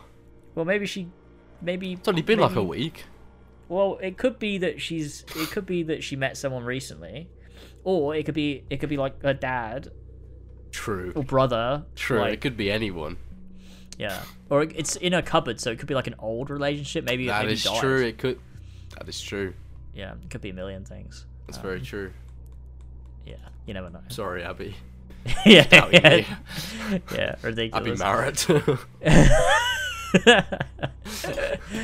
um, I considered starting to get back into the vent since that's usually about when you get back from work. Then I had another idea. I looked at your bed. The blankets hung low enough to the floor that you couldn't see underneath the bed unless you unless it were lifted up. The first, I first screwed the vent the vent grating back on, slowly slid under with a smile on my face, and waited for you to get home. When you finally came in, you looked completely pale, and I noticed someone else came in behind you. They were talking to you about hearing noises coming from your room throughout the day. I mentally yelled at myself. I would need to be more careful from now on. Going under the bed had been a good idea though, since obviously your first thought was to check the vent. You thanked the person and they left. Finally, you and I were alone. I sat there in silence until you went to bed. It seemed to be an eternity before you did. I wanted to get a closer look at you tonight, and this was my chance. You got in bed and turned off the lights. I was cautious though. I waited for hours to make sure you were asleep. And when I was sure you were, I slowly slid out from under the bed and I saw you there. You looked absolutely stunning. Every curve of your body was perfect, every little detail was beautiful. I was in awe just looking at you. I reached out my hand and started to stroke your face. It was soft like silk. I felt myself starting to get hard. Ah, your beauty was overwhelming. Jesus. I slowly reached down and started to pleasure myself. I tried to control myself out of worry of waking you up, but I couldn't help it. I felt pure ecstasy. Everything about you was perfect. Suddenly you turned and started to wake up. Horrified, I quickly slid back under the bed, trying to be as quiet as possible. A few second, uh, a few seconds, I saw you get out of bed and look around. I could sense your fear even without looking at you. You should feel calm with me around you, Abby. I'll protect you, Abby. No one will ever touch you but me. I'd kill someone for you, Abby. I made sure to pay attention today. You didn't bring in my letter from yesterday or any mail at all. You must not just check. You must just not check your mailbox. I'm going to change that though. I'm going to leave this one on your desk tomorrow. Oh god. Oh, I forgot to mention. I'm making something special for you. Check in your closet after you read this. Yours forever, Jay. Ooh, here we go. Things are cooking. Things are cooking up. Right. Dear Abby, I spent more time today working on the surprise while you were at work. You're really gonna love it, Abby. I've put a lot of work into it, you know. I spent a few hours today putting the finishing touches on it, and I think it's finally ready for you to see. You got home at about 8:30 again and saw the letter laying on your desk. Almost immediately I started to smile as I saw you open it, waiting to see your reaction. It was really quite interesting watching your face. I could see all your different emotions and thoughts. You seemed to be confused at first, then shocked, then horrified. You started to shake violently, and I saw that you were starting to cry. Do you not like me, Abby? Why were you crying? Don't you love me? Don't you love me, Abby? Everything after that was a blur. You looked over at the closet while still sobbing. You seemed to be contemplating whether to open it or not. Instead, you ran past it and out the door. When you came back, you had all my letters in your hand and started going through them. At some point, you seemed to break down and curl up on the floor in tears, still rolling down your face. I could tell you were desperately trying to say something, anything, but you were paralyzed in fear. After about 10 minutes, I saw you look under the bed, in the vent, anywhere I could be. You see, though, Abby, I'm smarter than that. I knew you'd look in those places. I found a better place. I found a better place after I finished your surprise. You'll never find me here. No one will. Isn't it great? I can watch you forever and ever, and there's nothing you or anyone can do about it. You hadn't found your surprise yet, though, Abby, and I could tell you were still thinking about it. I saw you look over to the closet. I knew you wanted to open it, but at the same time, you were nervous. What was going to be in it? What would you find? This couldn't last forever, though. You and I both knew that. I watched you slowly walk over to your closet, fumbling with the handle, trying to get a firm grasp on it. Suddenly, you flung the doors open and saw it. It was a scrapbook of me and you. I saw you flipping through the pages. You seemed to be shocked. Do you not like it, Abby? I got pictures of you from when you weren't looking, pictures of you sleeping, pictures of you at your computer. I'd scattered the hairs I collected throughout it, along with pictures of couples together, like a fucking mood board. of course, with our faces on them. of course, with our faces on them, though. I got that picture of you with the other guy and put it at the very back, except I didn't leave it like it normally was. I scratched that little prick's face off. I hate him so much. If I knew who he was, I would hunt him down and make him suffer. Most well-adjusted Twitter user. Don't you get it, Abby? No one. No one can have you but me. Me and you are meant for each other, no one else. I watched you sob for another 30 minutes and then get up and run out of your apartment. Shortly after, you came back with multiple policemen. This shocked me. Did you not like the surprise, Abby? Why would you bring these people into our room? They'll never find where I am, but if they did, it could ruin everything. All my work from the last few weeks would be for nothing. You wouldn't want that, right, Abby? I'm exhausted from today's work, and as much as I love you, I need sleep, Abby. Have a good night. I love you. the fuck is he Oh, hiding? Jay. I don't think he ever Uh, says. yeah, no, I don't think so. I think it's because it's a shit story and the writer has no true, idea. true, true, true. True. It is either. a dreadful story. It is awful. It's also like Abby. Abby also the, her reactions are just like leave, Yeah. literally leave. Why dude. would you You check- stayed in there for how long? What? yeah, she was there for like 40 minutes. She the when she read the fucking letter about him being under under her bed. She ran out, got the letters, came back in, and went through them all. Like d- he might still be there. Yeah, that's crazy. And he, he was still there, so she And he was, was, being yeah. silly. The fuck? Stupid. All right, okay. I think this is the final letter now. I think it is. Um, yeah. yeah, it is. Yeah, it is. Okay. Dear Abby, do you see what you've done, Abby? Do you see what you've done? I woke up at 8 a.m. to see you frantically packing your bags. I was confused at first, but then I understood. You were leaving me. You don't love me. You don't love me. How could you do this to me, Abby? You were the only thing I wanted in life. I had nothing else to live for. But when I first met you, I saw a shimmer of hope. I thought that I'd finally have a reason to wake up in the morning and go on with my shitty life. And then you went and threw that away. How could you do this to me, Abby? After a few seconds, a few seconds after you left your room, I got out of my hiding spot and followed behind you. I saw you throw your bags in the back and then get in your car and start it. I wasn't going to let you get away though, Abby. I would never let that happen. I ran as fast as I could to your car and smashed the window and dragged you out. Jesus. Did you really? Why is he writing this bit? I don't know. Yeah, why I- is he right? It's for the audience. It's for us. Did you really think you could get away from me, Abby? I had to hit you over the head to knock you out. You were making too much noise. Someone else, someone that doesn't understand, could have could have seen and ruined everything. Well, I had a plan for if you reacted like this. I drove out to the storage unit at the edge of town. I've reserved a slot that I've, I'd reserved a slot the day I decided to move in with you. I drove up and unlocked it. How did he have I grabbed you and that? carried you inside. I, ah, you know. yeah, he just he does. Um, I carried you inside it with me. It had only been a few minutes since, uh, so you were still unconscious. I made sure to check through your pockets to make sure you didn't have your phone with you. I set you down at the very back of the small room, and then I, and then I got in and lowered the door. I called the owner of the storage unit and told him that I visited my lot the other day and forgotten to lock it, and asked him if he would mind locking it for me. Of course, he said yes, and I hung up. I then threw the phone on the ground and stomped on it to make sure that it'd never work again. Shortly later, I heard the owner come up and lock the door. About an hour later, I saw you start to get up. I first heard a very faint grunt, and then I saw your legs start to move. Shortly after, you were fully awake. When you saw my face, you started to scream, which then subsided into a whine, then a whimper. That's when you saw it. The one thing in the room, my knife. It was obvious why it was there, and after a second or two of realization, you jumped and grabbed it. I looked you dead in the eyes and said, Abby, I love you, and then felt a searing pain of the knife being driven into my side. I felt it being pulled out and jabbed back with great force. I could feel it. Go- How's he writing this bit? I could feel it Yeah, go in each time like a fire burning a hole through my chest. I fell to the floor, laughing while coughing up blood. I saw you back away, trembling, and sit down in the corner. And now, as I sit here in a puddle of my own blood writing this, okay, I wonder how you will go out. I don't know why he's still writing. Will you use Yeah. the knife to take your own life, or will you let starvation take you? Either way, we'll be together in death, Abby. Today, together from the day I saw you till the day we both died, just as I wanted it. And as you sit there crying, I can tell you've come to this realization. Abby, this is all I ever wanted, and for that, I have to say thank you. Love, Jay. Wow. Wow, 0.89 out of 10. that's crazy. It's, I mean, it is pretty bad, actually. Like, It is really bad. It actually is Yeah. shit. yeah, Look at it's, this the comment. concept is good, but, you know. This comment here just found this while binging through the archives. I'm wondering how it's possible for a story to have a rating of less than one star. See, that's the thing, right? Like, this does suck, but it's not that bad. Like, less than a star out of 10? Yeah, I mean, it's just not very interesting, is it?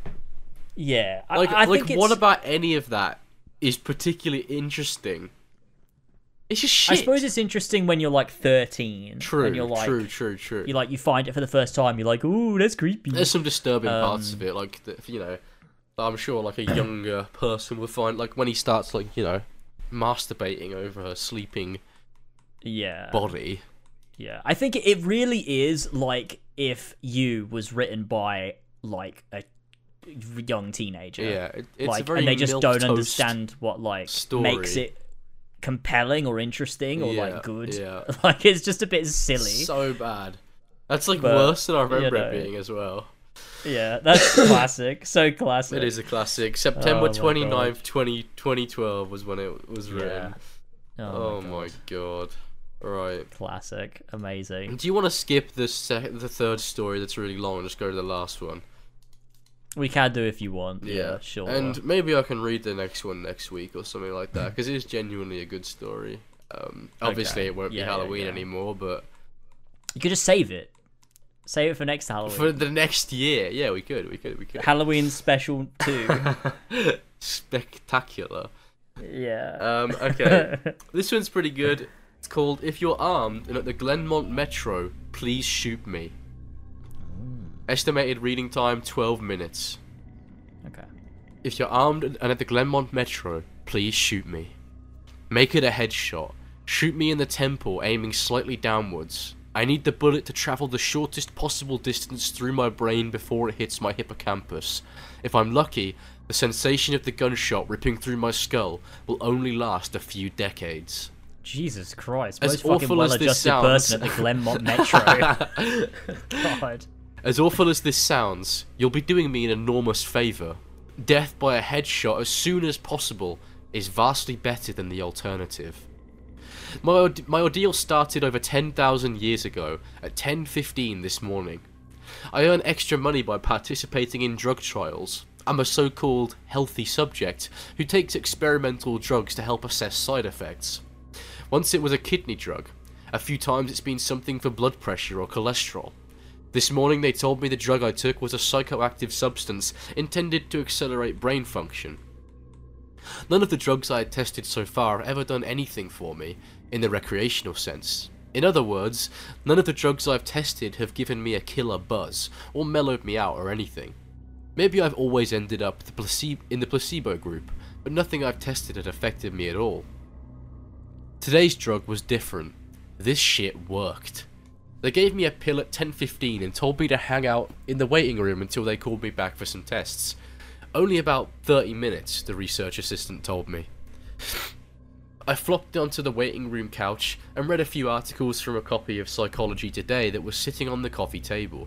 They hadn't called me back when I finished the Psychology Today, so I picked up a US News and read it cover to cover. Then I read an old Scientific American. What was taking them so damn long? I sluggishly turned my head to look at the wall clock. It was only 10:23 a.m. I had read all three magazines in 8 minutes. I remember thinking this was going to be a long day. I was hmm. right. The waiting room had little had a little bookshelf, some used hardcovers on it. Then I stood up to walk to the bookshelf. It felt like my legs barely worked. It's not that they were weak, they were just slow. It took a full minute just to stand up off the couch and another minute to take two steps to the bookcase. I scanned the old books on the shelf and picked out a copy of Moby Dick. My arms had the same problems as my legs. Just reaching one foot in front of just reaching one foot in front of me to grab the book took a long time. I actually got bored just waiting for my hand to reach the spine of the book.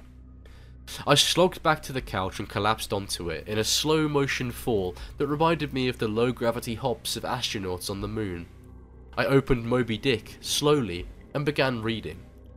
I started with the Call Me Ishmael. What does that even mean? I started with Call Me Ishmael and got as far as Ahab throwing his pipe into the sea, which was all the way to friggin' chapter 30 before they called me back. How are you feeling? the research assistant asked me. I feel slow, I said. Actually, it's the other way around. Everything seems slow because you're so fast. But my legs, my arms, they're moving in slow motion. Your body seems like it's moving slowly because your brain is fast. Your brain is running 10 or 20 times faster than normal. You are thinking and perceiving reality at an accelerated pace, but your body is still constrained by the laws of biomechanics. Frankly, you're moving much faster than a normal person, she pantomimed a jogging motion. But your brain is running so much faster right now that even your fast walk seems very slow to you. I thought about my slow motion flop onto the waiting room couch. Even if my muscles had slowed down, my body would still react to gravity the same way. But in the waiting room, I even fell in slow motion. Slow muscles couldn't explain why gravity seemed weaker. My brain was going at warp 10. That's how I managed to read three magazines and the first 30 chapters of Moby Dick in 15 minutes. They ran a series of tests on me. The physical tests were fun. They made me juggle three balls, then four, then six. I had no problem keeping six balls in the air because they seemed to be moving so slowly. It was boring, frankly, waiting for each ball to move through its arc so I could catch it with my slow motion hands and toss it back into the air. They threw Cheerios in the air and I caught them with chopsticks. They dropped a handful of coins and I counted the total value before they hit the ground. The cognitive tests were less fun, but very illuminating. Finishing a 50 word search finishing a 50 word search in 3 seconds, solve an intricate maze drawn onto a poster sized paper in 2 seconds, view a slideshow projected at 10 images per second, and answer detailed questions about what I saw, 95% correct. They told me I measured over 250 on the Knopf scale. Apparently, that's deep into the superhuman range of thinking speeds. Then they sent me home. It'll wear off in a few hours, they said, which will seem like days to you. Try to use the residual effects to get some work done. Catch up on work emails while you're still in high speed mode. Ugh, just gotta clear my lungs out. The ride home was horrible. It was only three metro stops, and in real world time, it only took about 35 minutes. But in my drug accelerated hyper time, it felt like days. Days. Just walking out of the medical research suite to the elevator seemed like it took an hour. I sprinted out of the office, willing my legs to push me faster, but the laws of biomechanics held me prisoner. As accelerated as my brain was, I couldn't do anything to make my legs work faster. The huge disconnect between my body and mind made it extremely difficult to judge how and when to slow down, turn, or rotate my body. I had basically turned into giant, slow motion spaz. Okay, that was written a bit. what? A giant slow motion spaz. Not even a What? giant slow motion spaz, just miss- giant slow motion spaz. like that's a person. That that's a thing that exists. Oh god. I misjudged my speed and oh. rammed into the wall by the elevator button at a pretty good speed. Even though I could see the wall coming at me, I couldn't make my finger outstretched to hit the elevator button move away fast enough, and I jammed it against the wall. Hard. The pain was intense. If my brain had been running at regular speed, it probably would have only hurt for 30 seconds or so. But in my accelerated state, the intense pain seemed to last for half an hour, 45 minutes maybe. The elevator ride was horrible. It felt like I spent four or five hours just descending seven floors, with nothing to look at but the interior of the elevator car. I sprinted to the metro station. I have to admit, this part was almost fun. Even though my body moved at what seemed to me super slow speed, I could still carefully choose how and where to place my feet, swing my arms, and turn my torso. It only took a block or two to getting used to having a brain that ran two dozen times faster than my body. Then I basically sprint danced the rest of the way, twisting and juking between people on the sidewalk and dodging moving cars with inches, aka minutes, of clearance. I spent an hour, in my time frame, descending into the subway and running to the platform. Endless tedium waiting the six minutes for the red line train to arrive. Although there was more to look at on the metro platform than inside the elevator, it was still intensely boring. I should have stolen that copy of Moby Dick. The red line train roared into the station in slow motion. The normally high pitched squeal of its brakes was frequency shifted by my high speed mind to a long, low tone, like a monotone tuba solo.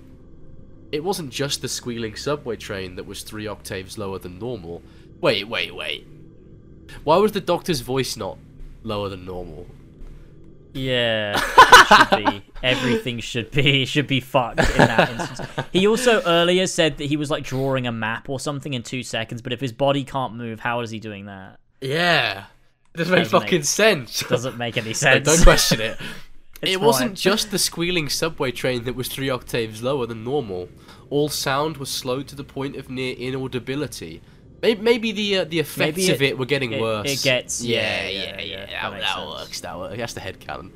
Um, voices were gone, shifted below the threshold frequency of my hearing. I did manage to hear a screaming baby on my subway car. Her shrieks slowed to sound like whale songs. Sharp sounds like a car horns and trucks bouncing over potholes were low, muddied roars like distant thunder. Back at the research offices, I could still hear and communicate with the research staff, but now verbal communication with anyone would be impossible. The effects of the drug were still intensifying. Okay, so we, we were right. Yeah, yeah. I spent what seemed like days on that fucking red line train. Days listening to the whale song of the screaming baby and the tuba solo of the brakes. Where ordinary voices were frequency shifted out of my audio range, smells didn't seem to be affected. I never became nose blind to the body odour, the stench of the train's brakes. The stench of the train's brakes.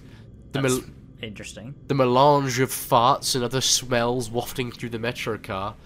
I finally got back to my apartment. Sprinting through my open door and into the front hall at full speed was like a slow, relaxing drift down a lazy river. I was relieved to be home. At least I had stuff I could do there.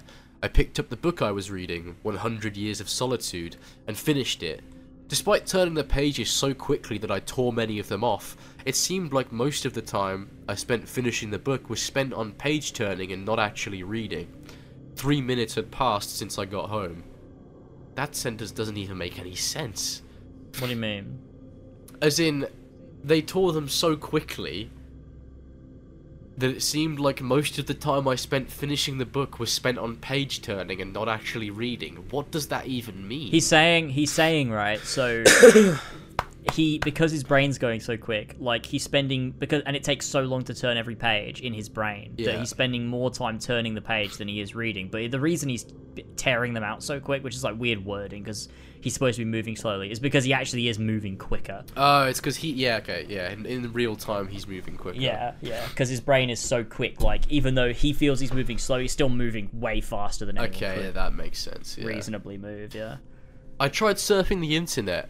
My god, it takes a long time for computers to boot these days. But it was too frustratingly slow.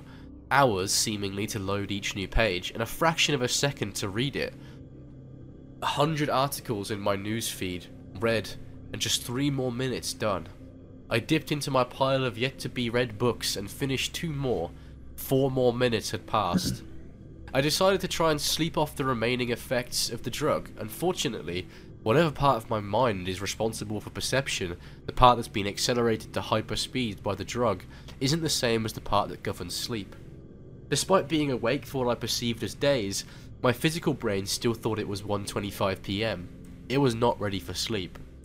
Nevertheless, I tried to sleep. I walked to my bedroom. I walked to my bedroom, a slow 45 minute drift through my apartment, and flung myself into bed, lazily falling like a feather onto the mattress. I closed my eyes and lay there for hours and hours, 10 minutes of reality time, before giving up. Sleep would not come. I was facing what was going to feel like days, or maybe even weeks of being trapped in a slow motion prison. So I took an Ambien.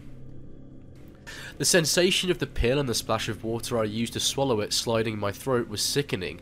A lump that blocked my breathing, moving like a slug down my esophagus. I read a book.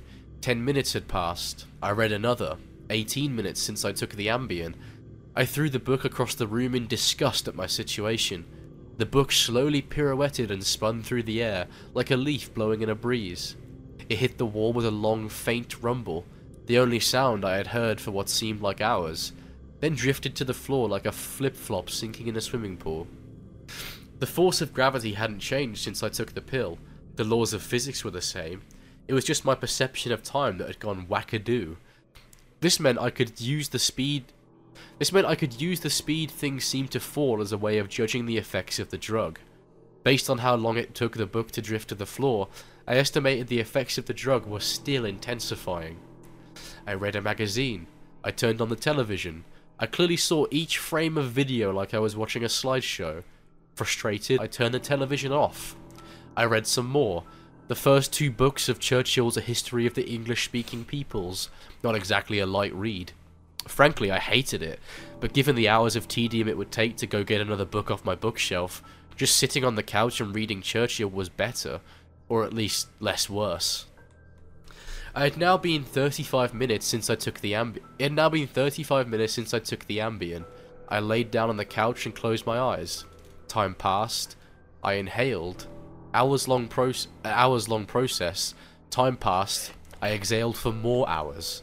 Sleep would not come. I needed a new plan. I decided to go back to the offices where they gave me the drug. Maybe they would have something that would counteract its effects, or at least something to knock me out until it wore off. I exited my apartment as fast as possible, taking hours in my time frame to do so. I didn't even bother locking the door, it would have taken too long. Down the stairs, it's faster than the elevator if you run, through the lobby, and out the front door onto the street. These few things felt like a long day at the office. Sprinting down the street, dancing and weaving between pedestrians with what must have looked to them superhuman dexterity, down the first flight of stairs at the metro, across the landing, another hour. Then onto the second flight of stairs. That's when the Ambien hit me. The Ambien didn't make me sleepy, not at all. Instead, it must have had a severe cross reaction with the experimental drug I took this morning. I was bounding down the second flight of stairs, moving in slow motion, but still making perceptible progress. Then wham! Everything stopped.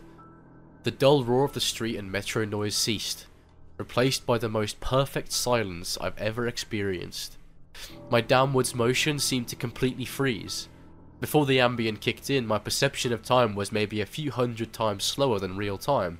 After the Ambien took effect, time moved thousands of times slower. Every second seemed like days to me. Even just moving my eyes to focus on a new point was like an impossibly slow scroll across my visual field. Over the course of the afternoon, I learned how to walk, run, and jump when my mind ran hundreds of times faster than my body. But with another four or five orders of magnitude of slowdown caused by the Ambien, body control was almost impossible. I fell on the stairs. Even though I was all but frozen in mid-step, controlling my muscles was impossible. I commanded my foot forwards for hours, then backwards for hours more when it seemed like I would miss the next step hours attempting to adjust the angle of my ankle, then readjusting when it felt wrong. Despite these efforts, I rolled my ankle on the next step. The pain wasn't at all mitigated by the slowness. Hours of increasing strain on my bent ankle. The nerve signals that send pain into my brain must work differently than the nerves in my ear. Sonic energy was spread out over time, diluted until it was imperceptible. Pain flowed into my brain undiluted by the change in my perception of time. Hours and hours of increased weight on my turned ankle turned into hours of increasing pain upon increasing pain. I was pitched forwards, my high-speed mind uh, completely unable to control my low-speed body. I drifted downwards for days, managing to rotate my torso enough to keep my head from impacting the ground first. I eventually landed on my right shoulder. At first, the impact wasn't even noticeable, then I felt a slight pressure in my shoulder as it came in contact with the ground. The pressure grew, bringing increasing pain for hour upon hour.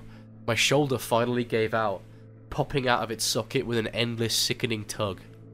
I came to a stop days later, crumpled onto the ground, staring at the ceiling. The pain in my shoulder still screaming with the intensity of a fresh violent injury. I had plenty of time to think during that fall. If every second seemed like days to me, then each minute of real world time would be like years. Even if the drug cleared out of my system in the next two or three hours, this nightmare would seem to last centuries. By the time I hit the ground, I had a plan. I would somehow get to the platform and throw myself in front of the train. I twisted onto my hands and knees, days of my dislocated shoulder crying for relief. I misjudged my rotation and rolled onto my back. I tried again, collapsing onto my face as I tried to figure out how to control a body that moved slower than grass grew. Weeks of effort were finally rewarded with success. I stabilized on my hands and knees. If just getting on all fours was this difficult, I figured that walking or running was completely out of the question. So I crawled. I crawled through the metro tunnel. The dumb looks on the faces in the crowd lingered on me for weeks. I crawled under the turnstile and onto the escalator. The escalator spilled the rush hour crowd onto the platform at the same speed a glacier spills ice into the sea. I looked out over the crowded platform during my interminable downward ride. The train status sign said the next train wouldn't arrive for 20 minutes. 20 minutes was like a year to me. I'd have to spend a year on the metro platform, waiting to die. I crawled off That's the crazy. escalator, enduring days of stupid expressions on the commuters' faces. I crawled a few feet to a concrete bench and curled up next to it, trying to find a position to lessen the pain in my shoulder. Then my problem got worse. Then my problem with time got worse, impossibly worse. The massive slowdown on the stairs was just begin- was just the beginning of the interaction between the experimental drug and the Ambien. It fully hit me while I was curled up by the bench. I blinked. Years of darkness followed. Sound was already gone, and with my blink, sight was gone as well. All that existed from the pain was all that existed was the pain from my fall. My hyper accelerated mind wasted no time to compensate the lack my hyper accelerated mind wasted no time compensating for the lack of sensory input. Voices spoke to me. They sung to me in languages that never existed. Patterns and faces and colours came and went in my mind's eye. I recalled my whole life and imagined living another. I forgot English. I settled into a profound despair. I spoke to God. I became God. I imagined a new universe and brought it all to life with my thoughts. Then I did it all again and again. My eyes opened with geologic slowness, a faint glow. Weeks, a slit of light. Weeks, a narrow view of the metro platform, ankles of the commuters near me, and an advertisement on the opposite wall. I extracted my phone from my pocket, a project that spanned decades. How can I even explain the boredom? The pain in my shoulder is nothing compared to the boredom. Every thought I can think, I have thought hundreds of times already. The view of ankles and advertisements never changes. Never. The boredom is so intense it's tangible, like a solid object of metal and stone wedged into my skull. Inescapable. What are my options? If I crawl and fall onto the tracks without an oncoming train to crush me, I won't die.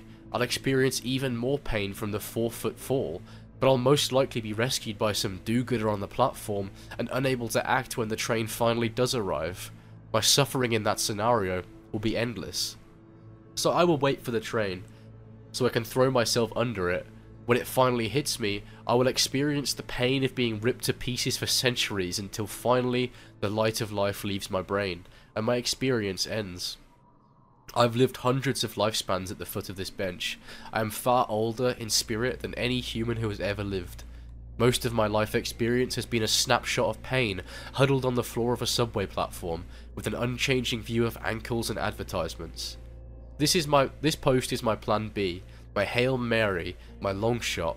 I've spent lifetimes typing and posting this message in the hope that someone will read it and become convinced that my suffering must end. Someone on this platform right now, someone who will find the man curled under the bench, the man who crawled down the escalator, and kill him as swiftly as possible. A bullet to the temple. If you're armed at Glenmont Metro, please shoot me. Woo! Woo! That's fucking good. It was That is mental shit. good. It's fucking mental.